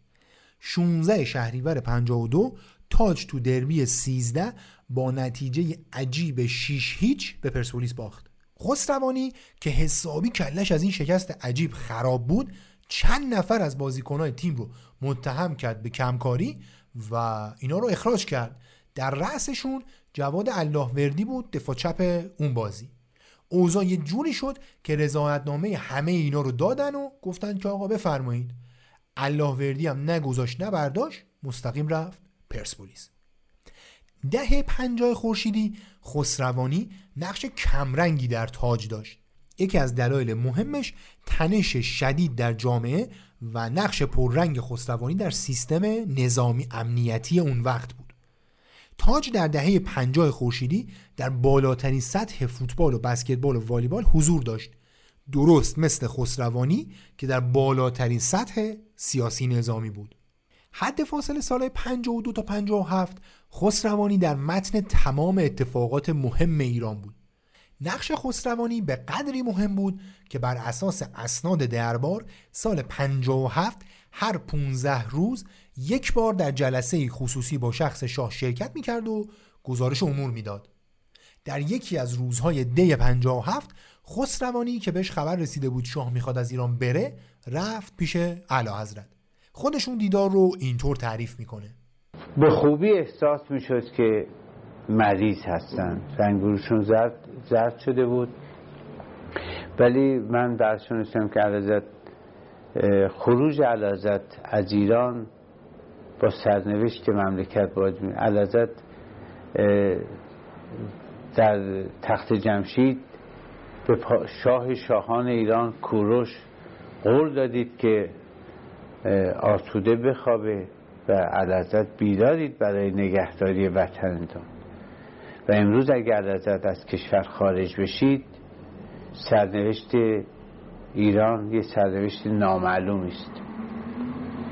و علازت بدونن اون افسران اکثریشون اون کسانی که سوگند خوردن به وفاداری خودشون به علازت وفادارن. ولی علازت خروجشون میشه که فرمانده ها نتونن لیاقت و شایستگیشون انجام بدن. و هم مرحله از مرحله عادی خارج شده. چون فرماندار نظامی مسئولین هم به عقیده من وظیفه خودشون رو انجام ندادن. هشت ماه ارتش در خیابان ها نگه داشتن. به تمام نظامی از فشنگ ندادن. فشنگ های پلاستیکی دادن. توپ های دورزن آوردن سر چهارراه گذاشتن که به درد کسی نمی‌خوره. جنبه نمایشی داره. و مردم دارن یواشاش با نظامی ها قاطی میشن. جنبه نظامی داره از بین میره. و اینا تمام انجام شده. و در این شرایط هم اگر از ایران خارج بشن مشکلات زیادی به وجود میاد. این زمان وقتیاره الان که بله. علازت فرمودن که نه ما یک مسافرت کوتاه میریم و بر میگردیم توجه شد دیگه. خسروانی به شاه میگه چرا هشت ماه ارتش بدون گلوله جنگی و با ابزاری که نمی‌تونه ازش استفاده نظامی کنه تو خیابوناست؟ هفت روز بعد خروج شاه از ایران گروهی که خسروانی میگه کمونیست بودن اما خب مشخص نیست از کجا فهمیده اینا کمونیست بودن برای دستگیریش حمله کردن به خونش. خسروانی موفق شد فرار کنه اما منزلش قارت شد. تو اپیزود یارومه اگر خاطر شریف باشه تعریف کردم که ابراهیم میرزایی و گروهی از افراد مسلح بعد اینکه پادگان باغ شاه رو تصرف کردن ریختن و کاخ مرکزی سازمان تاج رو هم تصرف کردن. در تمام این مدت خسروانی مشغول فرار و مخفی شدن بود. عنایت الله آتشی از بازیکنهای بسکتبال تاج که حتما میشناسیدش اون زمان به عنوان کارمند سازمان تربیت بدنی رفت تو دعوا و میرزایی و چند وقت بعد تونست نصف اموال سازمان تاج رو بگیره و بده به سازمان تربیت بدنی. در همین دوران خسروانی تلگرافی می‌زنه به مهدی بازرگان نخست وزیر دولت انتقالی و ازش درخواست می‌کنه که مسئله تاج رسیدگی بشه. تو گزارشی که روز 25 بهمن تو روزنامه های داخلی چاپ میشه خسروانی میگه که آقا اشغال باشگاه تاج برای رفع احتیاجات ملی و تبدیل کردنش به انبار اسلحه کاملا طبیعی بوده. خسروانی در این نقل قول انقلاب رو تبریک میگه از همه کسایی که باهاشون اختلاف نظر داشته عذرخواهی می‌کنه و میگه از وقتی امام خمینی فتوا داده که افسرهای ارتش باید به مردم ملحق بشن من هم سرباز نظام نهزت هستم. البته خسروانی می‌دونست که نمی‌تونه با این چند خط از تیغ تیز دادگاه انقلاب فرار کنه. در نتیجه اردیبهشت 58 از طریق مرز زمینی کردستان رفت ترکیه رفت پاریس و رفت نیویورک. وقف شدن اموال تاج در سال 47 باعث شد که بعد از انقلاب امکان منحل کردنش وجود نداشته باشه. اسمش رو گذاشتن استقلال و دادنش به سازمان ورزش. الان که من دارم این اپیزود رو ضبط می‌کنم دولت برای هزارمین بار گفته می‌خواد استقلال و پرسپولیس رو بده به بخش خصوصی. اتفاقا همین امشبی که دارم این اپیزود رو ضبط می‌کنم یه مراسمی هم برای این برگزار کرده بودن. بعد نیست بدونیم که به خاطر تصمیم تیمسار خسروانی در وقف تاج این کار از نظر شرعی و قانونی امکان پذیر نیست. حالا اینکه اینا دارن این کارو می‌کنن دیگه خدا می‌دونه چه جوری. کاظم اولیایی مدیرعامل اسمق استقلال و از اولین مدیرای این مجموعه بعد از انقلاب 21 دی 1400 در گفتگو با ایسنا ماجرا رو اینطوری شرح میده.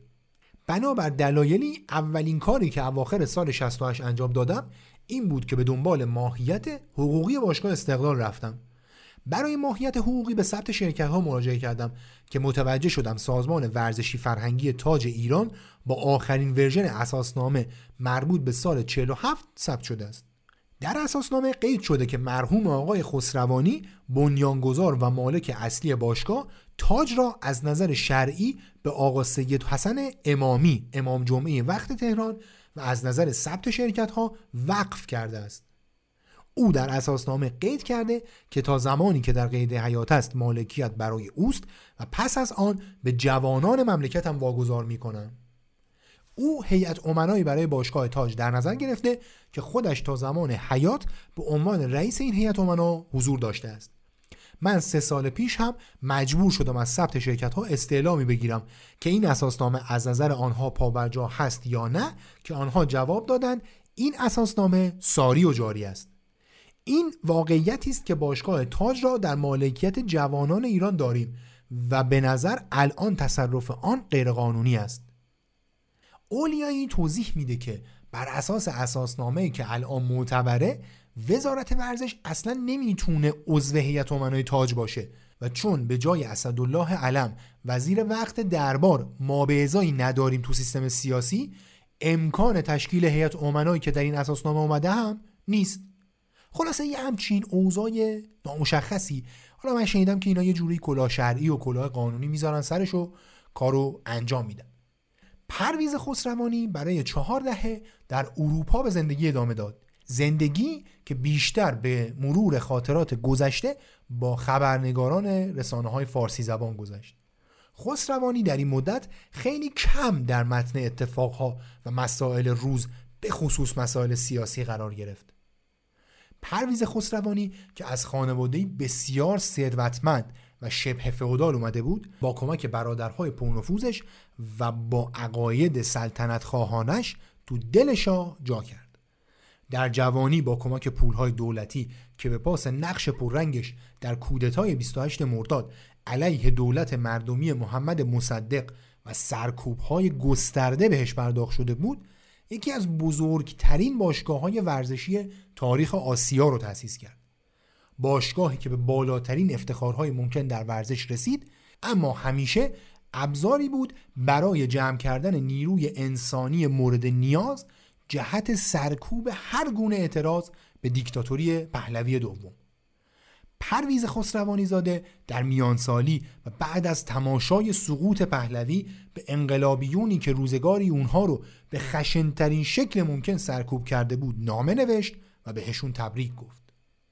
خسروانی برای چهار دهه تلاش کرد از مرگ هم هاش استفاده کنه و روایتی یک طرفه و به سود خودش از تاج و دوره حدود سی ساله مالکیت خودش به جا بذاره. روایتی که البته تاریخ اون رو به شکلی جدی به چالش کشیده.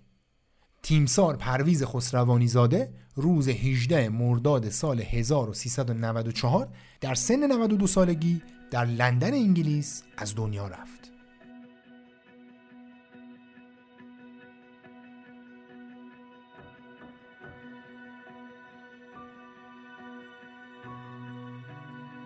اون چه شنیدید اپیزود 13 همه پادکست اوتسایدرز بود که در اسفند 1400 منتشر شد. این اپیزود نتیجه حدود سه ماه تحقیق من سجاد بیات و علی امیری فر بود. اگر دوست دارید با کمک مالی به جریان تحقیق برای اپیزودهای بعدی و انتشار اوتسایدرز کمک کنید لینک هامی باش در توضیحات پادکست در اختیار شما قرار داده بزرگترین حمایتی که می‌تونید از ما بکنید بازنشر اوتسایدرز در شبکه های اجتماعی و معرفی اون به دیگرانه